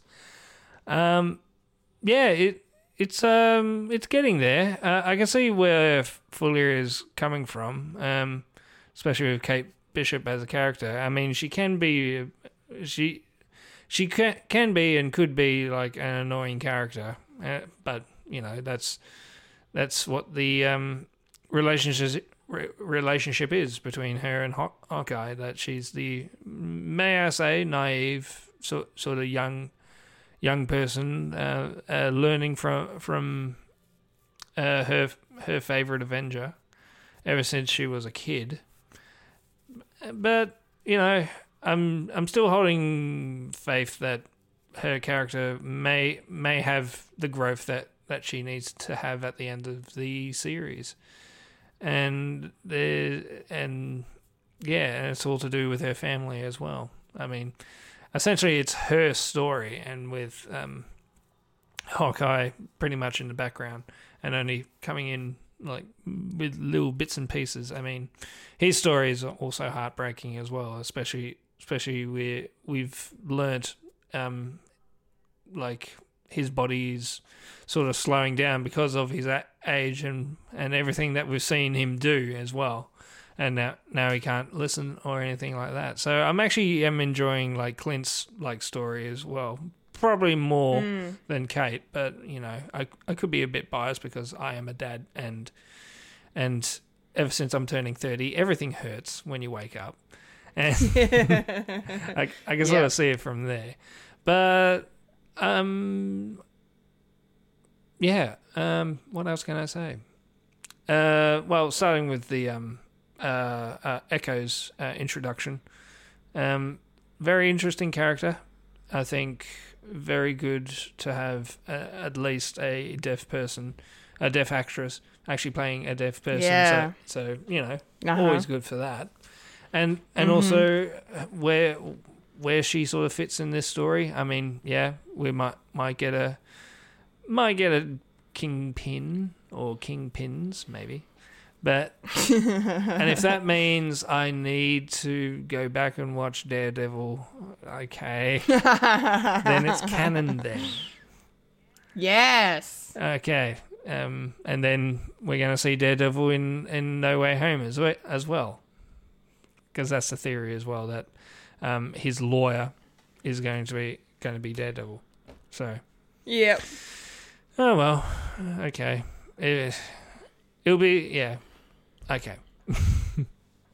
yeah, it'll be like Star Wars, where where the Ahsoka series you're gonna have to watch another TV show to to might get that. So it's all connected in this great circle of life, kumbaya. And Yes. yeah, Hakuna Matata. Akuna Matata. Akuna Ma what? Um, yeah, I actually did enjoy this episode, especially with the um, uh, escape sequence. Uh, always good to have a nice stylized sort of thing.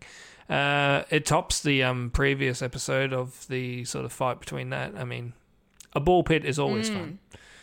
Um, and a lot of came- uh, a lot of uh, references to Ant Man as well. Maybe we'll be getting a Michael Douglas cameo.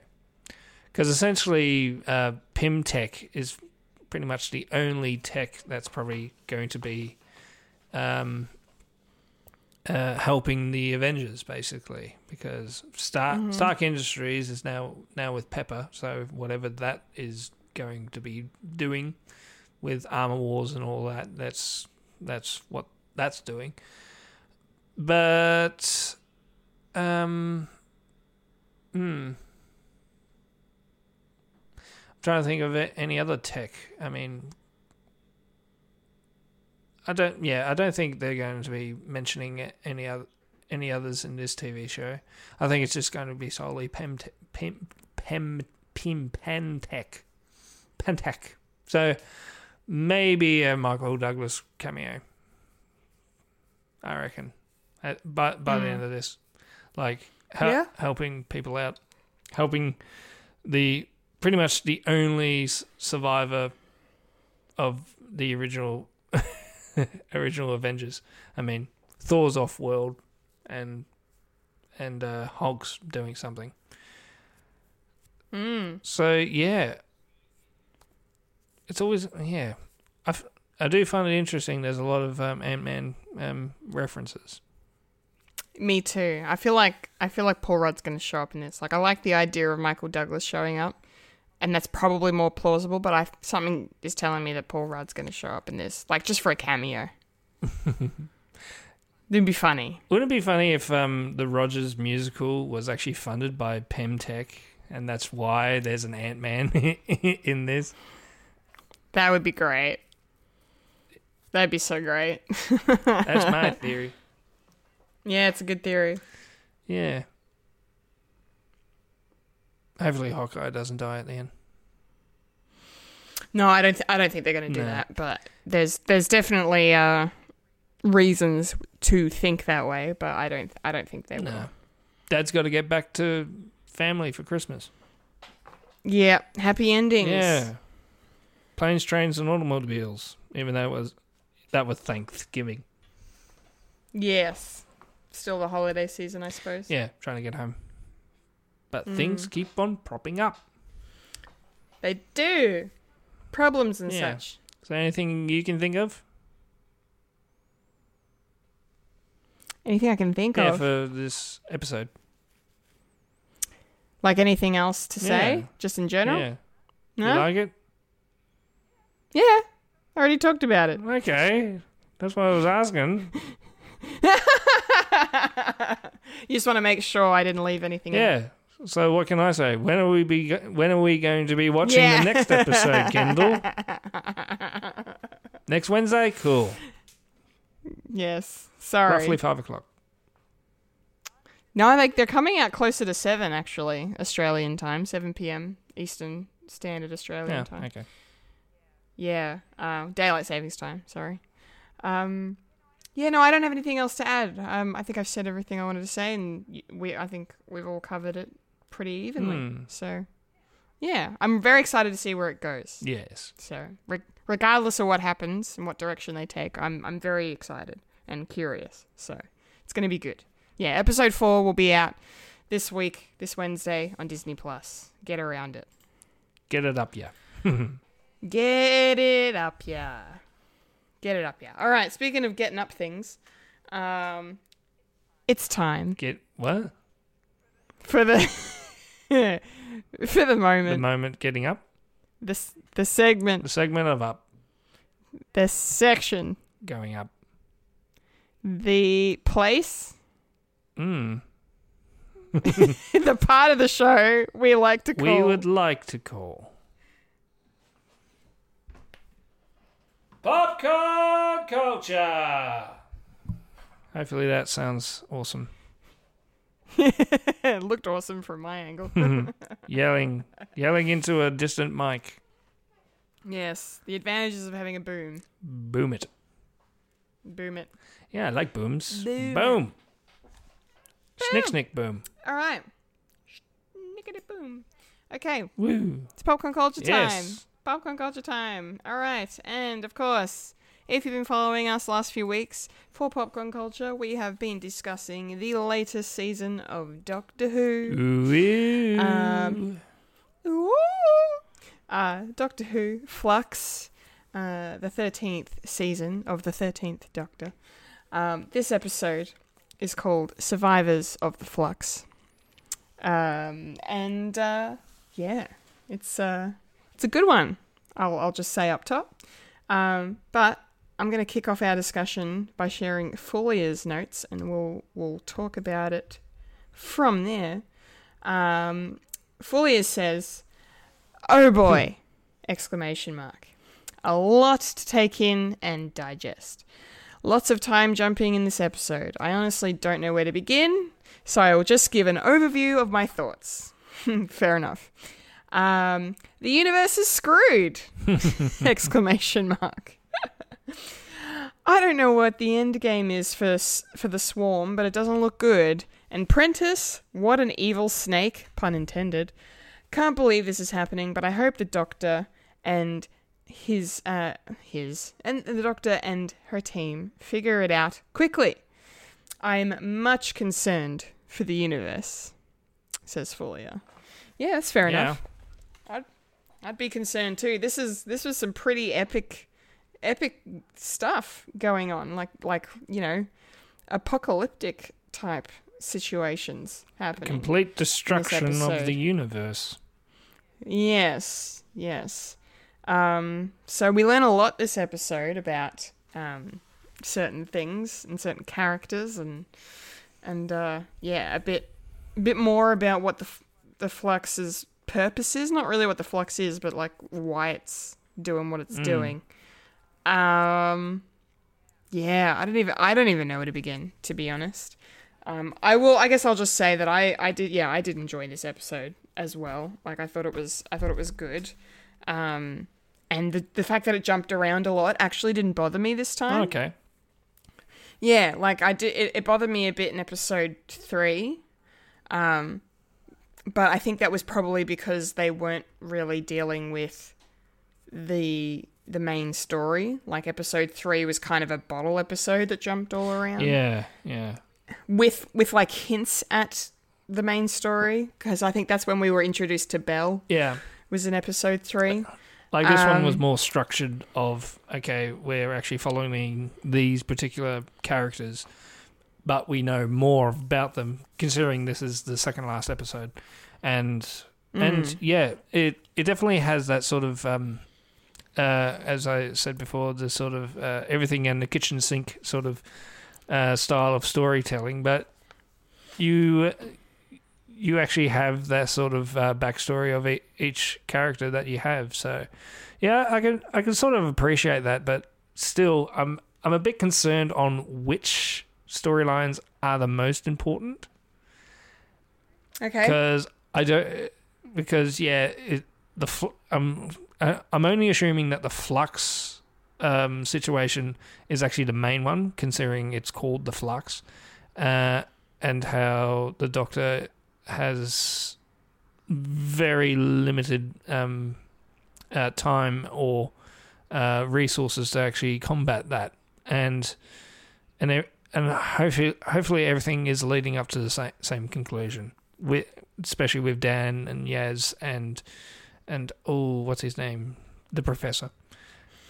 Um, Yeah, Jericho. Jericho. Captain Jericho. I know. and and also um, Bell has met up with um, Cat- Catavista as well. So hopefully everything gets tied up at the end of uh, the next episode, or otherwise I riot. Yeah, that's fair enough. There are a lot of separate storylines kind of going on that are connected, but they're still very separate. And with only one episode to go, it's going to be interesting to see how Chris Chibnall is weave them all in together.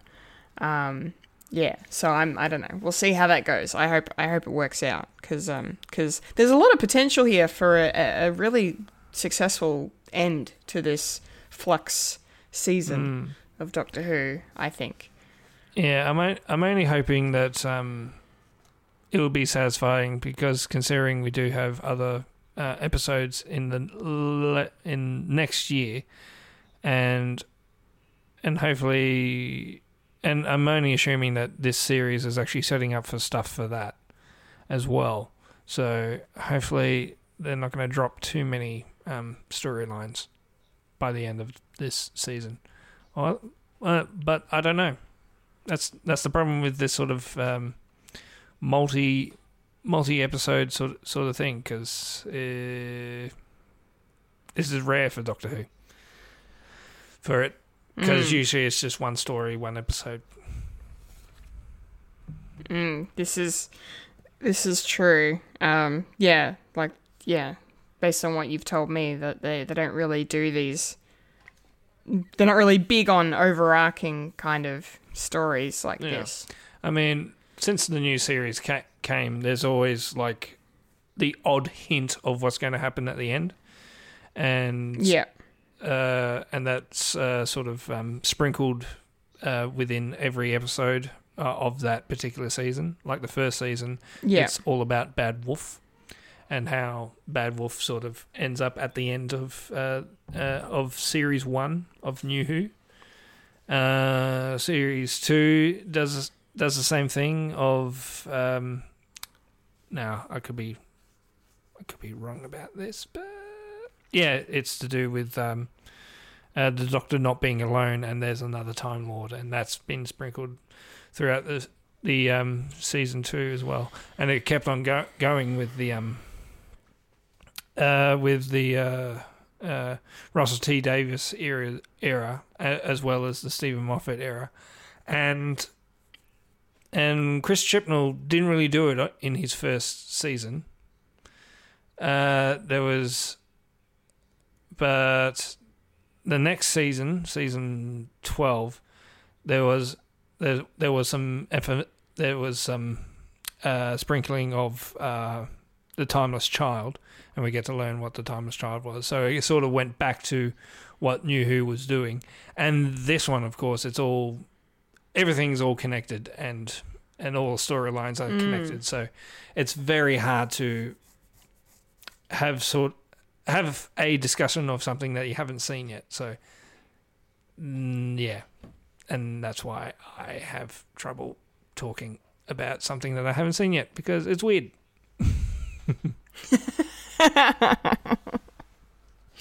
fair enough, fair enough. Um, yeah, I don't know. I don't even know where to start with this episode. I mean, I really, I suppose I, I, I might just start with like, um, I, I kind of enjoyed the, like, even though I feel sad for for Yaz, uh, Dan, and um, and uh, uh, Professor Jericho being stuck in the past for three years.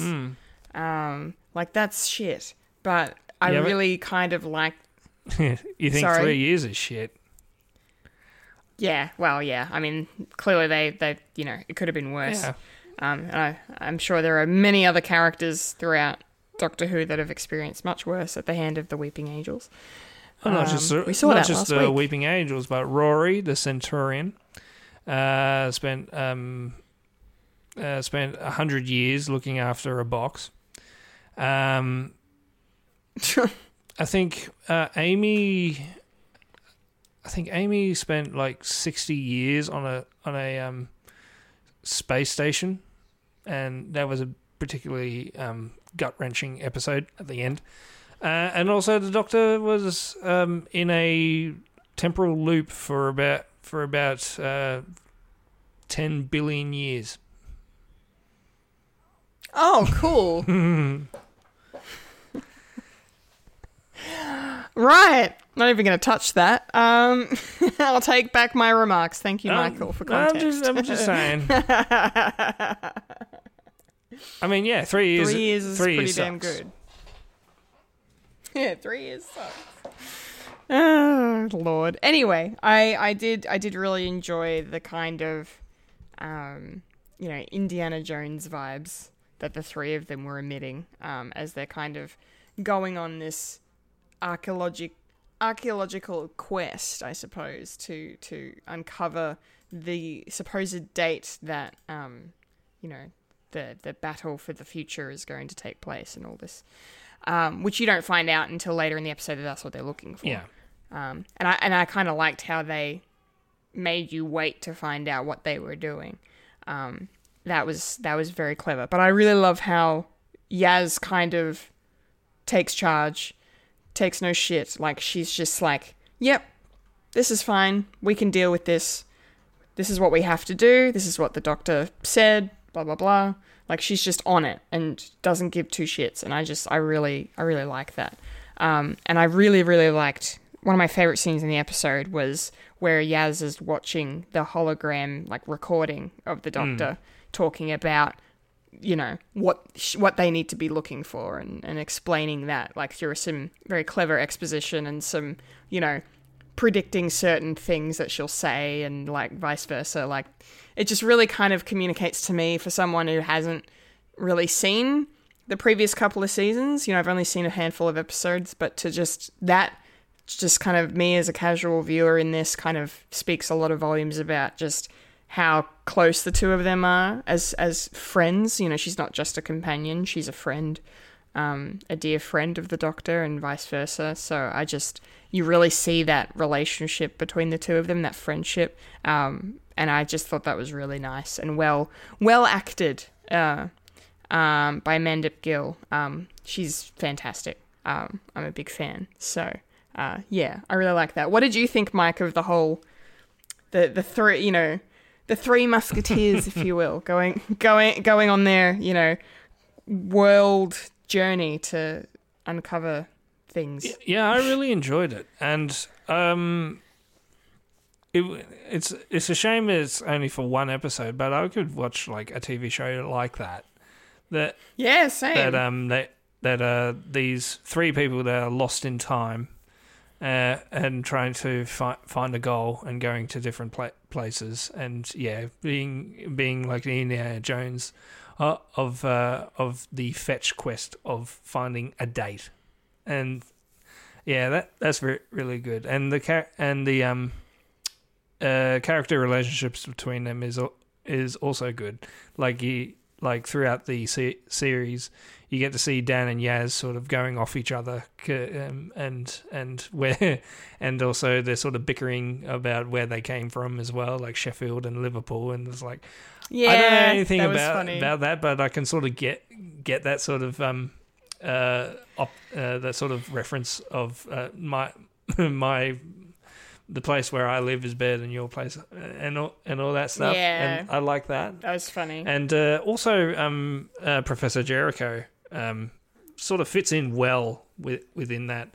It sort it sort of had that sort of um, what uh, what um, uh, the dynamic that they used to have, like with Graham and all, that, with the older gentleman like like um, uh, who knows a little bit more than the uh, like the young buck and all, all and all that. So I really enjoyed that sort of thing. And and um, yeah, I I didn't know Jericho was going to be um, uh, part part of the quest as well. Like I, I yeah, but mind you, um, it doesn't really explain what actually happened to them at the end of the previous episode. Like what happened to to the little girl, and how did they get off? How did they get out of the the place that was like crumbling around them? There, there was still maybe there was still more. There's still more to to talk about that. So True. Um, maybe I know my theory I, for that might be I think that um because you know the only reason it was in this you know pocket dimension um was because the angels were trying to find that rogue angel, so they'd taken the town out of Oh, you know. So I feel like because they no, they didn't get what they came for, but they got something that they wanted, which was the doctor. So uh, they, that was enough for them to go, okay, let's reset it, and they put it back, and that's that's that. I think that's I think that's ha- kind of how you have to explain it in your head. But you're right; they don't really kind of. They probably should have put something like that in at the beginning of the episode to maybe just, you know, just a quick like 10 second, 30 second thing of like, this is what's happened and this is how they were able Yeah. to keep Yeah. going. Yeah. It would be nice to have like a little bit of dialogue, but you know, I I, I I expect Yeah. I, I expect too much of Doctor Who. To explain something about time? Where's this, where's this really? plot line? Uh, okay, forget about it. Okay, next, let's move on. Yeah. yeah. A scene wrap. And next. and we're on. You're on Um, board. Catch up. Catch up. Yes, we're going fast. Um, yeah, no, that's a fair point. That's a fair point. Um, yeah, I. What's the next thing we can talk about? Because, like, because you have that storyline going on with them, um, and then I think we'll save the the Doctor storyline for the Yeah. end because that kind of tie, ties into the ending of the episode. Um, but the the other two storylines that are going on in this one, we have what's going on with Bell and Karvanista, and then we also have what's going on um, uh, with Prentiss, aka The um, Grand serpent, Serpent. guy, the Grand Serpent. Um, yeah. So who? Where do you want to go first? I suppose Mike? we can do Bell and Catavista because there's not really much to do with that one. I mean, no, Bell was true. trying to fi- uh, steal a ship to get back to uh, Vinder. Yeah. And um, yeah, and and Catavista um, apprehended her, and and then the ending happened. Yeah, true.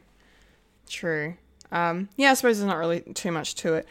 Did I miss the part though where because at the at the beginning like cuz like we find I think we found out last week that Bell was in a Lupari ship. I think that was last week we found that out. Um, Or was that this week? uh, it was this out? week. It was at the start. Oh, I thought it I was last think. week. Okay. No, you're probably right, and I'm just remembering it wrong. Um, I, I did watch this episode a few days ago. That's so, right. I think Um, because I had a busy I think week. after the um, well, tomorrow's episode drops, um, at at time of recording, uh, we'll probably need to Yes. rewatch the entire thing and actually get uh, and actually make more sense. Yeah, true. Context is everything. Um, and you know, hindsight and whatnot. Um, but anyway, yeah, I was trying to figure out because, like, I thought she was already so like the break because Carvin. The first time we see Karvanista in this episode, he's like talking about how, and we're seeing how one of the ships, the Lupari ships, leaves formation. And he's like freaking out about it because you know that leaves Earth vulnerable to attack um, and um, that's not great. So, but then, because I thought Belle was already on a Lupari ship, but is she on the ship that's broken formation? Is that what happened, I can't quite remember. or am I? Yeah, I can't remember. Oh God, someone yell at us somehow, tell us what happened. Um, but anyway, because I just thought I would thought it was confusing to me as to what was going on at the start there with that. But unless it was just me and I had a moment where I zoned out, maybe I don't know. Yeah, it um, was going too quick, and There was a lot. Oh yeah, there was the pacing was very fast in this episode. You barely had time to kind of digest what was happening in one scene before it would jump to another. I suppose that was probably the only downside to the jumping around of timelines um, and stories in this episode. But um, but yeah, but no, it was good to see Karvanista again. Like it's nice that he wasn't just a, a one-off because I think he's pretty great, and I hope we get more scenes with him and Dan um, together because that was bloody fantastic. Um, but um, but no, the yeah, him seeing him and Belle um, was interesting, and their their little di- taste of their dynamic that we got, um, which was which was good. But yeah, I don't really have too much else to say. I suppose there's not too much to unpack from that, is there? No, and then they get apprehended by um Sontarans. Spoiler alert. Ah. Dude. I mean, not to jump to the ending, but when the fucking Sontarans showed up, I was like, fuck. It's like what again? It's like oh, makes sense. They're they're fucking relentless. Yeah. They, They are they don't believe in do uh, if you keep on going. If you do the same thing twice, there's going to be different ram- different results. ramifications. Yeah. Yeah. Yeah. They don't believe in the definition of insanity. no, because they are No. insanity incarnate. They are. They clearly are. All right. Well, let's talk about um, the Grand Serpent Prentiss, shall we? Um, yes, let's and talk about how this fits in with classic Who. Yes, because I watched a video um, that unpacked the episode a little bit, and there was a reference to the third Doctor, I believe. Yes, and the first doctor, well, sort of the thir- first doctor as well. It's sort of, um, essentially, this is the uh, establishment of unit itself. And uh, essentially, um, unit was established, wa- was well established after one particular episode of the first doctor uh, called the War, War Machine. Uh, How um, the, the, um, I can't can't quite remember if it was um, alien based, but it was definitely like a, uh, alien technology as well of this of this war machine like attacking attacking London, and so so you know um, the United Nations says okay we need like a, a a force to actually tackle this sort of thing, so and that happened in 19 yeah 1960 in the 1960s like 1966 I think. So Okay. so so yeah, and and um, apparently uh, the um, uh, the Grand Serpent was there from the beginning. yeah. So so he's like kind of retconned himself into the the timeline of what we know of certain, you know, of the way unit was formed. I'm guessing. Yeah, yeah. Like in this particular episode, um, it, it was established. Uh, it, it was being established, and we get the cut back in different sort of t- time periods uh, from pretty much different. Uh, especially that um, 19, I want to say 1970 sort of scene where, or no, 1970s. 1967? Yeah, 1967, where, where yeah. it went back. And uh, we, we get to hear an off cameo of, uh, uh, of a Doctor Who um, companion called um, the Brigadier, uh, Go- uh, Alastair uh, Gordon Leth- Lethbridge Stewart, who was corporal then. He wasn't brigadier yet. So, and and what was really great, they actually got a little snippet of um, uh, Nicholas Courtney, who who played him, who's no longer with us, but he played the brigadier, and the doctor actually met the brigadier like like uh, throughout almost every reincarnation in classic Who. So yeah, Yeah, right. so that that was that was pretty cool, and. Uh, That's very yeah. cool. And the TARDIS that uh, you get to see is the third Doctor's TARDIS, I want to say, because it looked a very, it, it definitely looked very different to the TARDIS that we've that we've seen. So yeah, yeah, right. so they've definitely modelled everything in that um, particular base from what they had during during the sixties. So that was pretty cool. Yeah. Okay, well, because my. Because I, you know, I'm obviously so new to this, I kind of. When I saw that they had a TARDIS there and it was 1967, I just assumed it was 13's TARDIS from last week's episode. Because obviously the TARDIS was, was left behind, Yeah, right? Yeah. Yeah. So I just assumed it was that, but yeah, you, you're saying, and the internet is saying that it's actually the third Doctor's, which could also work in theory because it's like, well, you know, obviously the third Doctor was around at that Yeah. point, so or had or had been around, so that make that would make sense. Yeah, Maybe I was maybe I was just thinking too much. no, no. into it. It's it's it's very tricky because there actually is um, a precedent for the same TARDIS uh, being in the same timeline uh, at the same time. Like in, uh, you, I think you've seen Day of the Doctor, where you have the eleventh Doctor and the twelfth Doctor coming out of two different TARDISes, and they both look different. Yeah. Yeah, I thi- true. I think it's that sort sort of thing. Having said that, I think I think they're more settled for. Uh, it's a different. Uh, ta- it's the same TARDIS, but in a different. Um, in a different area and a different sort of style as well. But in the fifth Doctor, uh, in the Five Doctors, the episode, the, the 25th anniversary episode that was back during the 80s. Um, at the end of the episode, all the Doctors climbed into the same TARDIS, but they but each Doctor actually sort of uh, took off in different uh, took off in di- in the same TARDIS, so it sort of looked like oh this do- this Doctor went went over here, this Doctor went over there. So uh, yeah, so I'm thinking it's the same TARDIS, just uh, just with a different paint job. Yeah, yeah, right. Wibbly Okay. wobbly, timey No, that works. Wibbly wobbly timey wimey. And also, Mike, can I just get you to clarify something for me as well? Sure. So, um, I didn't, I did encounter Unit in a couple of episodes on that wonderful list you recommended I watch.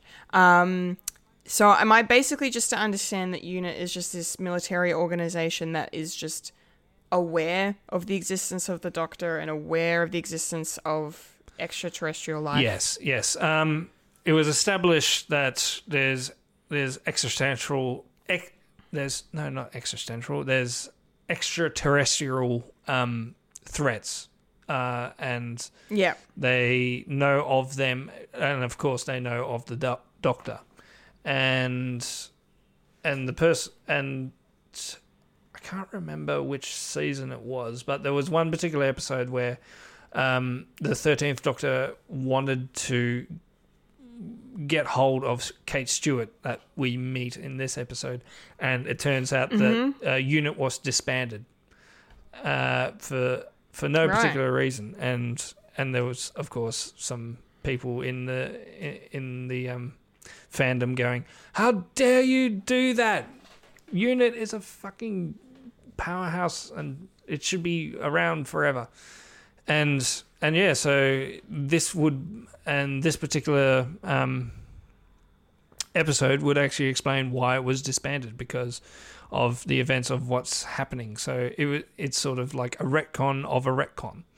So it Yeah, wasn't right. really expand, uh, disbanded, but it would explain what is happening with Unit at this par- Okay. particular time. And and yeah, Unit has always been there to help the Doctor, and also uh, the Doctor was always uh, not that uh, they would admit it, but they would need Unit uh, Unit's help as well.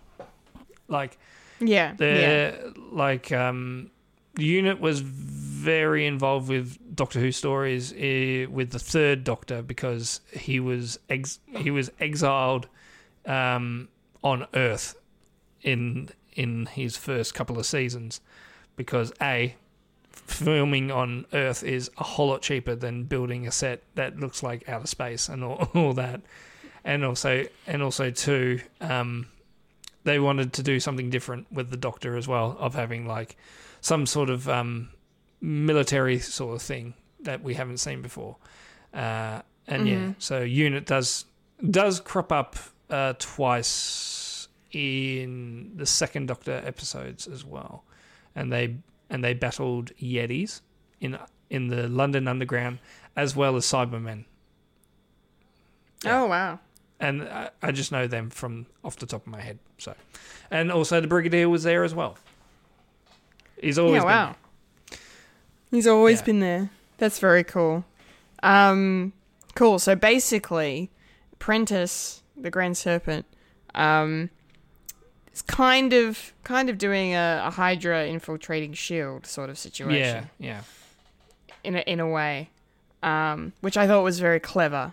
Um, how how exactly, like, 'cause I don't think it's exactly explained how or why he's there. Like, I think I think maybe the why is kind of explained, like, because I think they they kind of explain it at the end of the episode how um, because Earth is the kind of the last whole planet, I suppose, remaining in the universe. Yeah. So people are going to try and fight for it because they want to take hold of it because they, you know, they need it to survive yeah, resources and So- all that, and we get and we see that in the previous Yeah. episode of uh, of all, all Yeah. these basically refugees on this pl- on this half planet because it's been blown to smithereens because of because the it's flux. been flux. Yeah, yeah, yeah, yeah, yeah. So, so that makes sense. But how, how, like, how did the the Grand Serpent like have the time travel capabilities to go back and implant himself um, as an integral part of Unit throughout time? Do you do you have any theories on this, or do you do you think they'll explain it, or we, we'll just have to accept it Um, because it's a time travel I'm show? thinking they'll probably explain it. Um, possibly it's not time travel as well okay. because I don't know. He could he could be like uh, he could be a, a time lord himself, and it's the same time. He, he's the same time lord. He's been roaming the earth for for for a you know well hundred years, and and he only inserts himself when um, a particular timeline is n- not working for him or what unit is doing. Because if you have like a if you have like a um a, a military task force to combat um outer outer space people coming in you can't really have that if the only the only uh, the only planet in the entire universe is safe because of uh Karvanista and all and and everything. And there was a and yeah, Yeah. and it all, all falls into place where one particular ship is out. And so so a lot of crap is going to get in. Get and in, when yeah. and when unit is gone then they can take over the world basically. Because because you because um unit does you probably know it more than me because you've recently seen it but the Sontarans um Stratus, and um and the the the 10th doctor episode that, that I showed you Yeah. had had yeah, unit yeah, yeah. as the well Two, the the two parter, Yeah, yeah. So, uh, if if unit wasn't there, then the human race would have been overrun by overrun by Sontarans.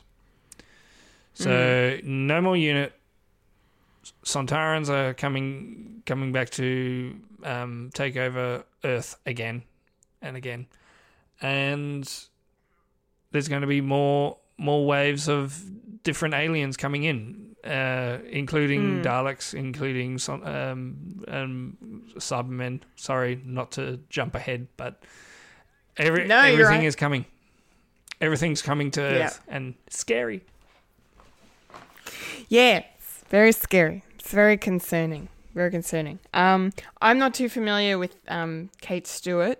Um, but I I really liked what they did with her in this episode because um you know we see throughout these all these different scenes of of Prentiss interacting with different like heads of of unit. I'm guessing, um, or different unit higher ups. Um, and they're you know they're not seeing through his ruse and the fact that he he never ages and he's you know manipulating things to a certain way.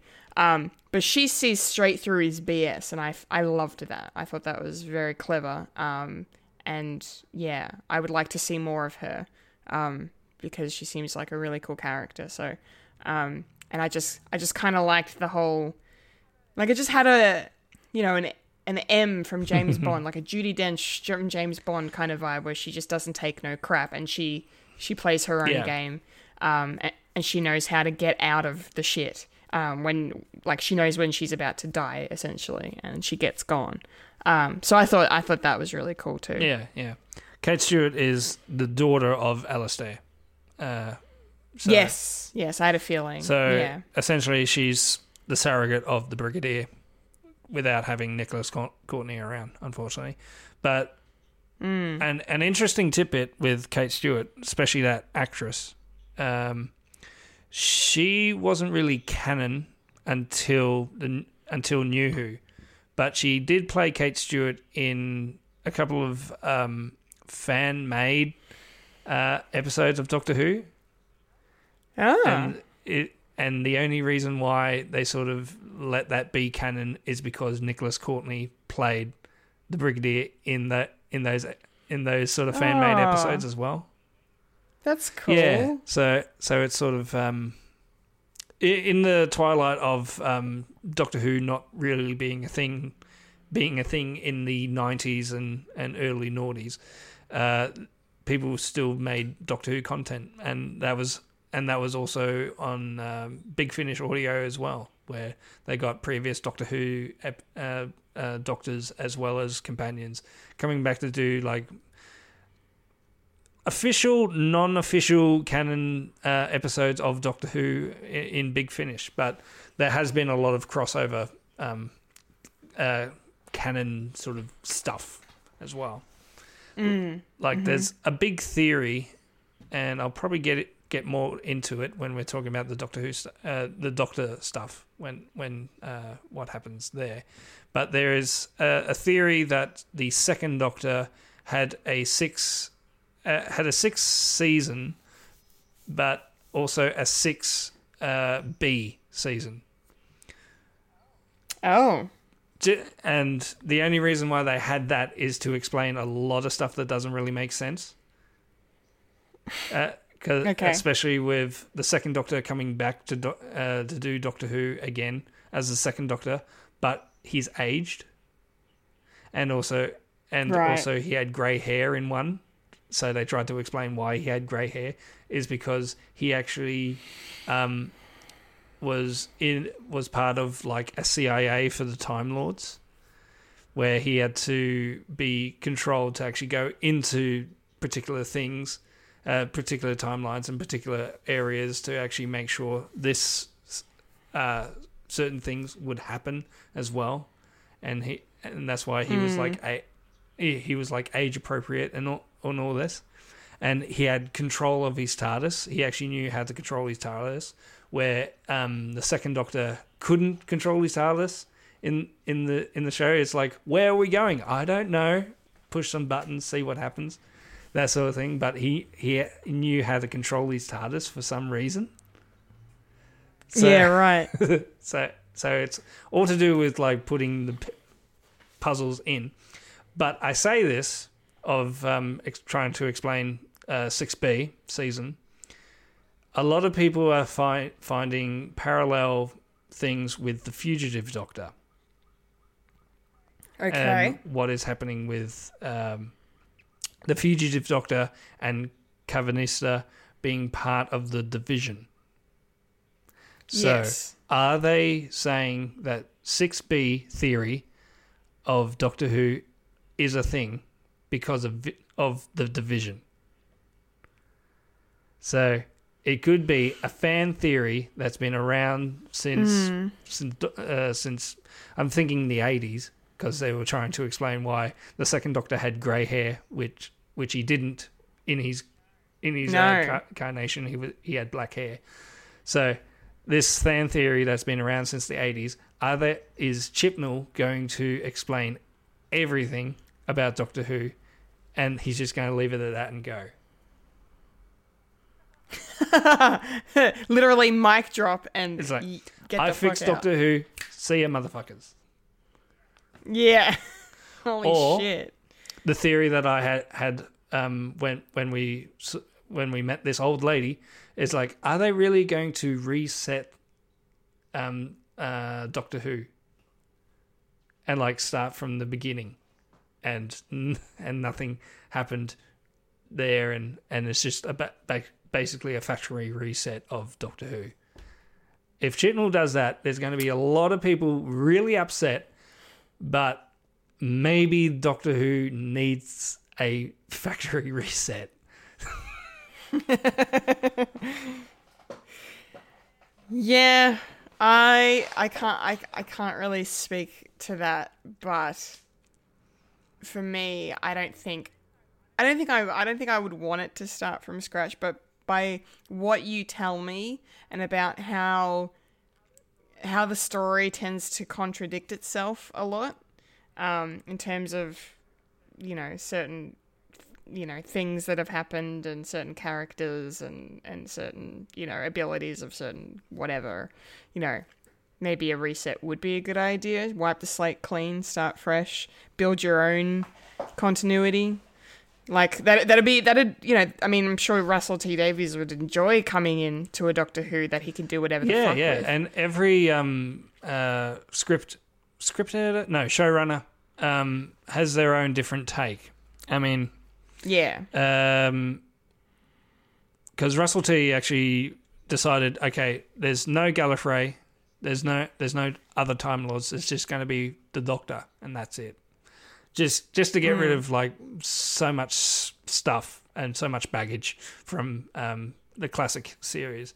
But then he got really annoyed when Steven Moffat brought brought back Gallifrey and the time and the Time Lords yeah in the um, Doctor Who 50th anniversary special, and and now it's like no, they're not really back. They're just in a pocket dimension where the Doctor can still travel back to Gallifrey and all, and all this stuff. So so each uh, showrunner has their own sort of ideas for Doctor Who. So um, and that's why I enjoy it because every theory is valid.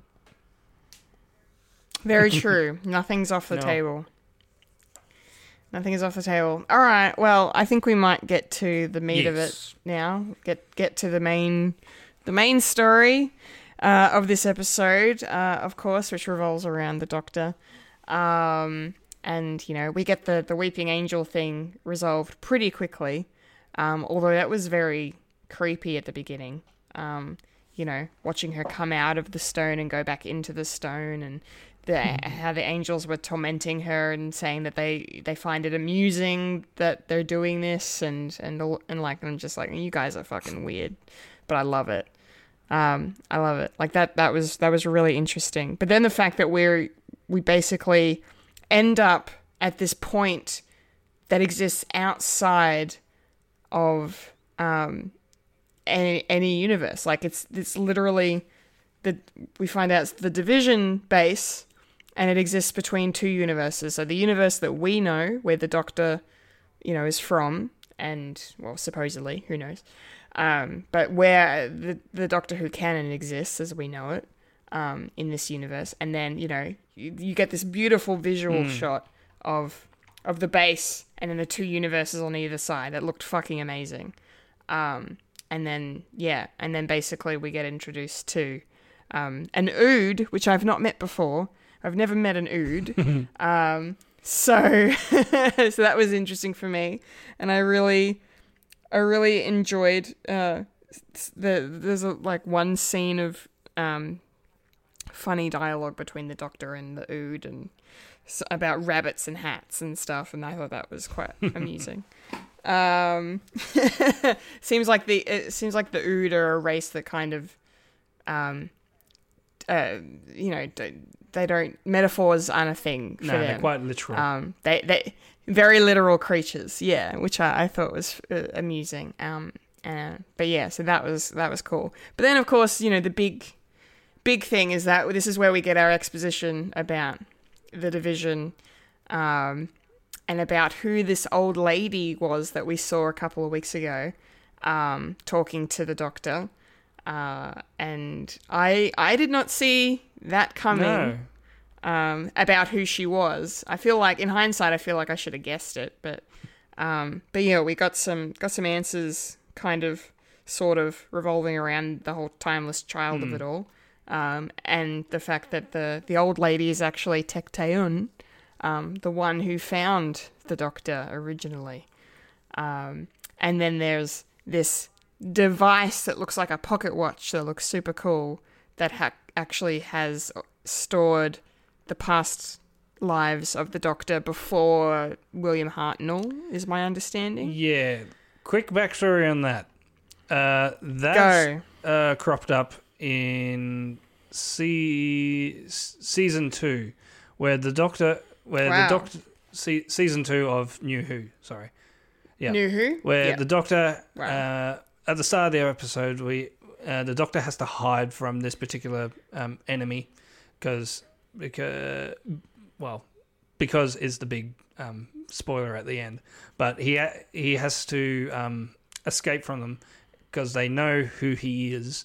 He is a because they know he's a Time Lord and and they can sense him. So he has to turn himself human, and so and so this pocket watch is uh, Gallifreyan in origin, where where if you open it, then the Doctor will uh, get his memories back, and he'll become um, uh, he'll become not human. He'll become uh, Gallifreyan again, and and so that particular episode was a precursor to the end of the episode where we find another pocket watch being owned by uh, a, an old gentleman who was helping the doctor with with a cer- certain project, but but um, the doctor if he if he picks up the um, uh, pocket watch and and he'll think it's just a pocket watch and not open it, but he has to um, open it himself. It's that sort of um, genie in a bottle sort, sort of thing. So, And so at the end of uh, another particular episode where, where the old man with the pocket watch is like, I've always had this pocket watch and I don't know why. So they open the pocket watch and it turns out it's the master. So the ma- yeah, so the master Oh. was was in hiding. So sorry, I spoiled two Wow. episodes already. So No, that's okay. That's all right. I don't mind. so yeah. Um, that's that's cool and though. so uh, that uh, the pocket watch, it, they're all different pocket watches. So so um, uh, we don't see. Okay, we don't. We don't predominantly see a pocket watch yet until the episode of the fugitive doctor, and we and so the doc, and so the fugitive doctor is living on Earth as a human, just li- just living her life, and and um, all of a sudden it's like, oh my god, there's a pocket watch here. Who are you? So open it, and it turns out it's a reincarnation of the Doctor, and and her TARDIS is buried under buried underneath um, uh, where where she was living. So yeah, Yeah, so um, and so the pocket watch comes back here, and uh, but there is a difference where it's it's uh it's not going to turn it well it's interesting because it by law it's not it doesn't work because the doctor is is not human. And but the memories are in there as well. So if the so by the end of the episode um the pocket watch is open so we don't know what's going to happen. Maybe she'll get her memories back from what the division has done. So that is basically saying, okay, all the memories that um, she has of the fugitive doctor will come back, and there's going to be a lot of explanation about that in the next episode. But yeah. we still need to tackle Earth and what's happening on Earth. So this is the reason why I'm a bit worried about what they're going to do in the next episode, and and certain things are go- going to crop up. So yeah, that's what the pocket watch is basically. Okay. I have a thought. I think there's so much going on. Um, and you're right. And next week's going to be intense and, and full on um, due to that fact. So I think that um, because, as you've said, uh, obviously this isn't the end of Jodie as the Doctor. There's still going to be a couple, of episodes, more. yeah. So I feel like they've set up, they've laid the pocket watch out now. They've set that up now. I think next week it'll be this MacGuffin because obviously, as we saw, Swarm uh, killed Tecteun, which is not great. Um, wasn't expecting that either. Um, and I feel like this pocket watch is going to become this MacGuffin for the Doctor to get to. Um, and you know, and and so the part of the episode next week will be about that I think, but then it'll major majority of it will focus on swarms or and wrapping up the flux storyline with what's going on on Earth, and that the resolution of the watch will come into play in the specials that are special episodes that are going to be airing next year. But that's that's just what I think. I don't know. I don't know how right I'll be, but yeah, I don't know. I feel like in terms of storytelling, there's just there's just so much already going on going into the finale of the Flux next week. So, um, but yeah, all very very interesting. Yeah. I want to find out because I distinctly remember Swarm actually opening opening the um the uh, pocket watch like it was the last shot. No, I th- wasn't the last shot Swarm reaching for the Doctor to like kill her. Uh, Swarm follows the Doctor Wasn't- to the Division spacecraft and pla- and plan on excavating revenge upon the, uh, the uh, upon Division, uh, who had them imprisoned. Swarm uh, the Doctor to do the same, to kill him. Oh, maybe I'm just thinking, thinking ahead. maybe he just maybe he just has the pocket watch. A- anyway. Yeah, no, that's all right. Yeah, the no, the episode ended with yeah, Swarm like reaching out to touch Yeah, the Doctor. and going to turn him into was- into red mush. Yeah, Bit full on. sparkly red mush. Yeah, very full on, very full on, but a good visual effect. Yeah. So Yeah, killing Tecteun is annoying.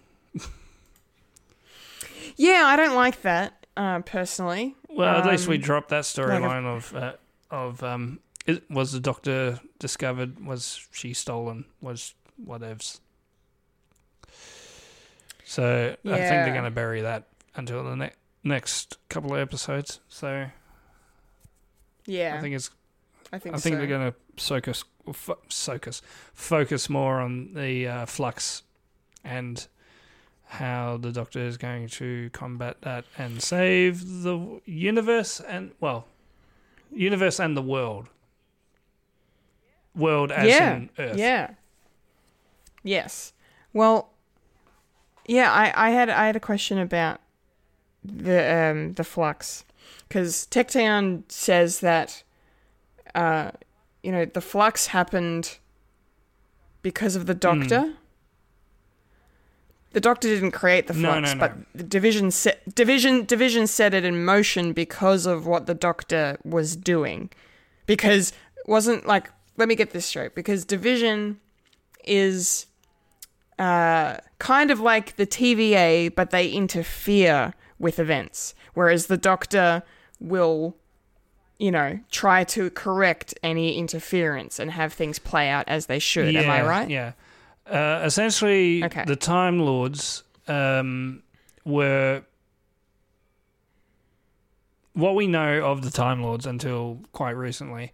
Uh, they were just overwatchers of time and did nothing. Basically, they thought they were more superior than any other um, race, being, or anything of the time, and um, that changed with uh, Chibnall, where where they explain more about um, the timeless child and how uh, when uh, Tecteun uh, discovered the Doctor and discovered that uh, this creature, because we still don't know what the doc- Doctor is, not necessarily a Time Yeah. Lord, but but uh, this child can regenerate into a different body, and the Gallifreyans, not Time Lords yet, but the Gallifreyans, uh, uh, took that um, ability and made it their own.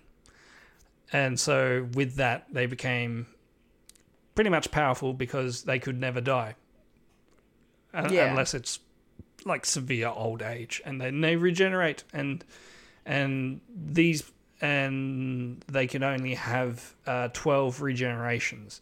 That was what the law. Uh, that's what Doctor Who law and canon was. That uh, Time Lords can only regenerate twelve times, and a lot of people thought the Doctor, being a Time Lord, can only regenerate twelve times until Steven Moffat threw a huge curveball with that when when when um uh the Doctor was about to regenerate uh, in a tenth ep- in a tenth uh, the tenth Doctor was about to regenerate, but he didn't regenerate. He just regenerated his body, but he put all his regeneration into a severed hand he just had um, handy. So technically, the uh, uh, 10th Doctor is also the 11th Doctor. Yeah.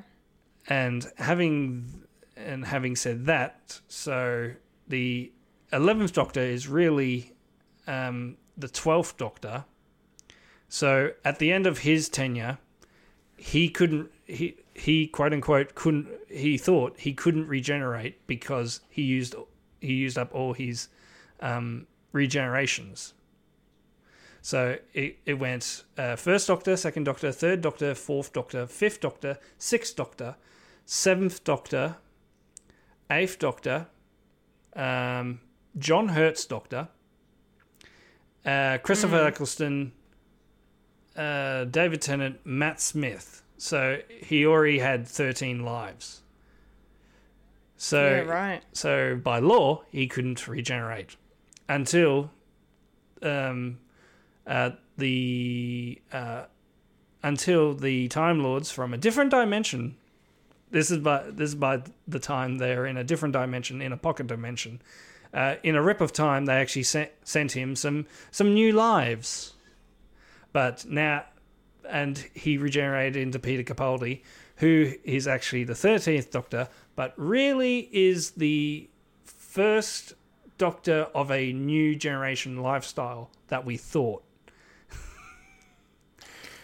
so, now, so now, because of Chibnall, uh, he could regenerate anyway, and he has and he has Yeah. m- many regenerations. He could be regeneration Yeah, right. uh, a hundred by now. So, so it does fix it, but it also breaks it. Jesus Christ. and and so, what Yeah. was I originally going to say? Um, I don't No. remember where you. yeah, the division. So, essentially, essentially the the Yes. division is is uh, a Time Lord sort of CIA sort of thing, where they they went Yeah. into maybe we we still don't know if it was nefarious or anything like that, but essentially what we learn is the Time Lords actually take technology and they, they have it for themselves. So essentially they're they're colonizers. And and so Right. division may be a secret organization that we did not know what uh, the Time Lords had and and so they were ta- taking things maybe uh, taking technology, taking knowledge, and just trying to be the most um, the grand poobah of the entire uh, entire um, space and all that. Yeah. So, and now Tecteun is dead. Does that mean Division is dead? Yeah, I mean, who else is involved with Division? Who else is a part of Division? I mean, do we we don't know if at all. Yeah, right. Just different agents, like Weeping Angels. Karvanista was one Mm-hmm. at a time. Um, The fugitive Doctor is now somewhere, so I don't don't think that she's part of it anymore. But there's still agents around. It's just there's no leader anymore. So essentially, you cut the head off. It's like what what are these people going to be doing? Um, yeah. Yeah. So it's all complicated.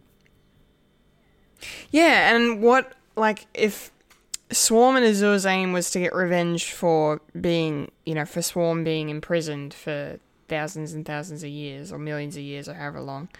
Um, now that he's taken out Tecteun, does that, you know, and now obviously he just wants to take out the Doctor because why not? I guess. Um, and but probably because of the fugitive Doctor, I would I would wager.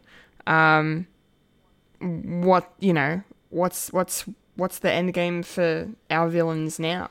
Um, it's possibly to do with knowledge, because they're in prison for some reason, and Yeah. they know the doctor, but the doctor doesn't know them. So that would mean whatever's in that fob watch would explain it on why on why the division is going after the doctor again and setting the flux to basically base Uh, okay. The doctor is basically a cockroach that you see in your house. You don't go looking you you don't go looking for it because it's too hard to catch, too too hard to find. What you do is you send in a ro- roach bomb to to get it and hope for the best. But it didn't work. Yeah. Okay. Yeah, I so, buy that. So essentially, It's a good they analogy. destroyed the um, they they they they are destroying the universe in vain, and the o- and the only ones who are surviving are humans on planet Earth and the Doctor, who who is now in in the in the base of uh, of the division. Yeah. So, yeah, Doctor can't be destroyed. Crikey. No. No, the Doctor is a cockroach and one that we, we like Yeah. quite a bit. Cockroach with a top hat. Cockroach with a top hat, yes. Yes. Um cool. Well I guess the only other thing to just quickly mention would be the fact that um uh Vinder got sucked in by a passenger. Yeah, that's the thing. Um and conveniently for plot reasons, um found, ran in, ran into Di, Diane, um, who as we know was was already uh, encased inside a passenger. Um, and the two of them are teaming up to f- get out, figure out a way to, to escape. I, I'm guessing. I don't know. That that'll be one subplot of next week's episode. I imagine. I think passengers are are all either um, the universe is saved, everything goes back to where it was. It's like, oh, where are the people? They're in passengers, so it's going it's going to be like a fail safe. It's like, oh, we can just crack open these passengers and everyone's back to where it was, and quote unquote, everyone's back back to normal. That could be Yeah. a thing. So, yeah. No, that's that's quite possible. or they come out too early Very because true. of Vinder and Diane. They find Maybe. they find the switch. They switch it, and then Yeah. And then done. Yeah.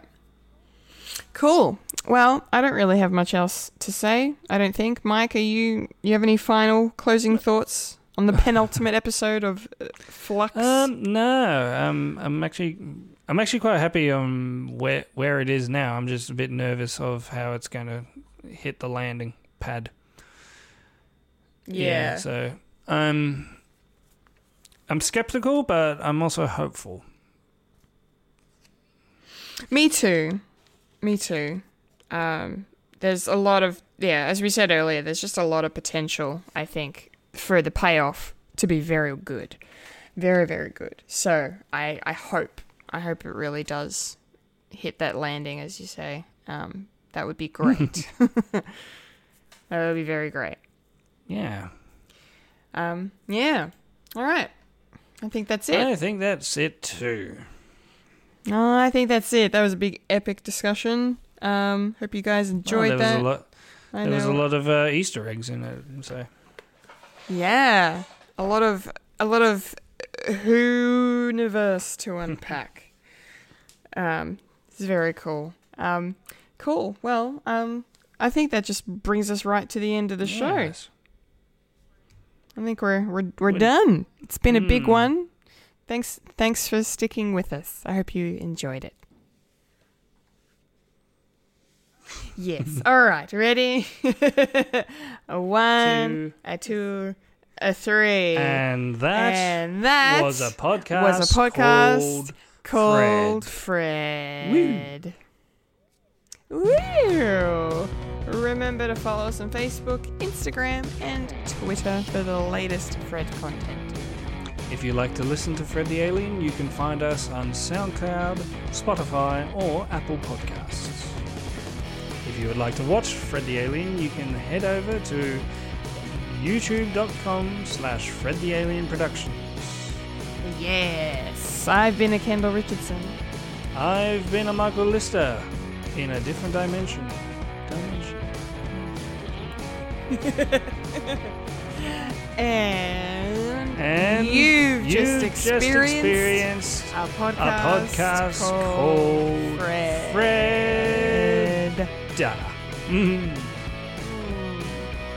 Row. Roar. Thanks for listening, everyone. Thank you, thank you, thank you. Remember to eat beef. Yes. Yes. Freddy lives, Loki dies, the doctor is in, and Chibnall, please don't fuck this up. Please don't fuck it up. Please. Hmm. Please. Live by that mantra. Yes. Yes. Don't fuck it up, don't fuck it up, don't, Don't fuck it up. don't- Don't fuck it up. Just Oh, to it's almost Christmas. It is. I was gonna say to the tune of Don't What- fuck it up, don't fuck it up, don't fuck it up, don't fuck it up, don't fuck it up. Don't, don't fuck it up, you stupid. nice. nice. But most importantly, remember to look after yourself and your mental health. Yes. You only get one. You only get one brain. Use it wisely. Hmm. You know, a mime is a terrible thing to waste. any any uh, Robin Hood Men in Tights fans out there? I have not watched that movie in forever. Um, Still good. yeah, I'm, I'm sure it is. It's Mel Brooks. Yeah. Well, out of all the Mel Brooks uh, movies, it's it's up there. It's not one of my favorites, but it's up there. Hmm. That's fair enough. That is definitely fair enough. All right, that's it. Thanks for listening, guys. Nice. Bye bye. Bye bye. and And and and and then and then and then and then the and then the scene. ah. Goodie. Batteries not included.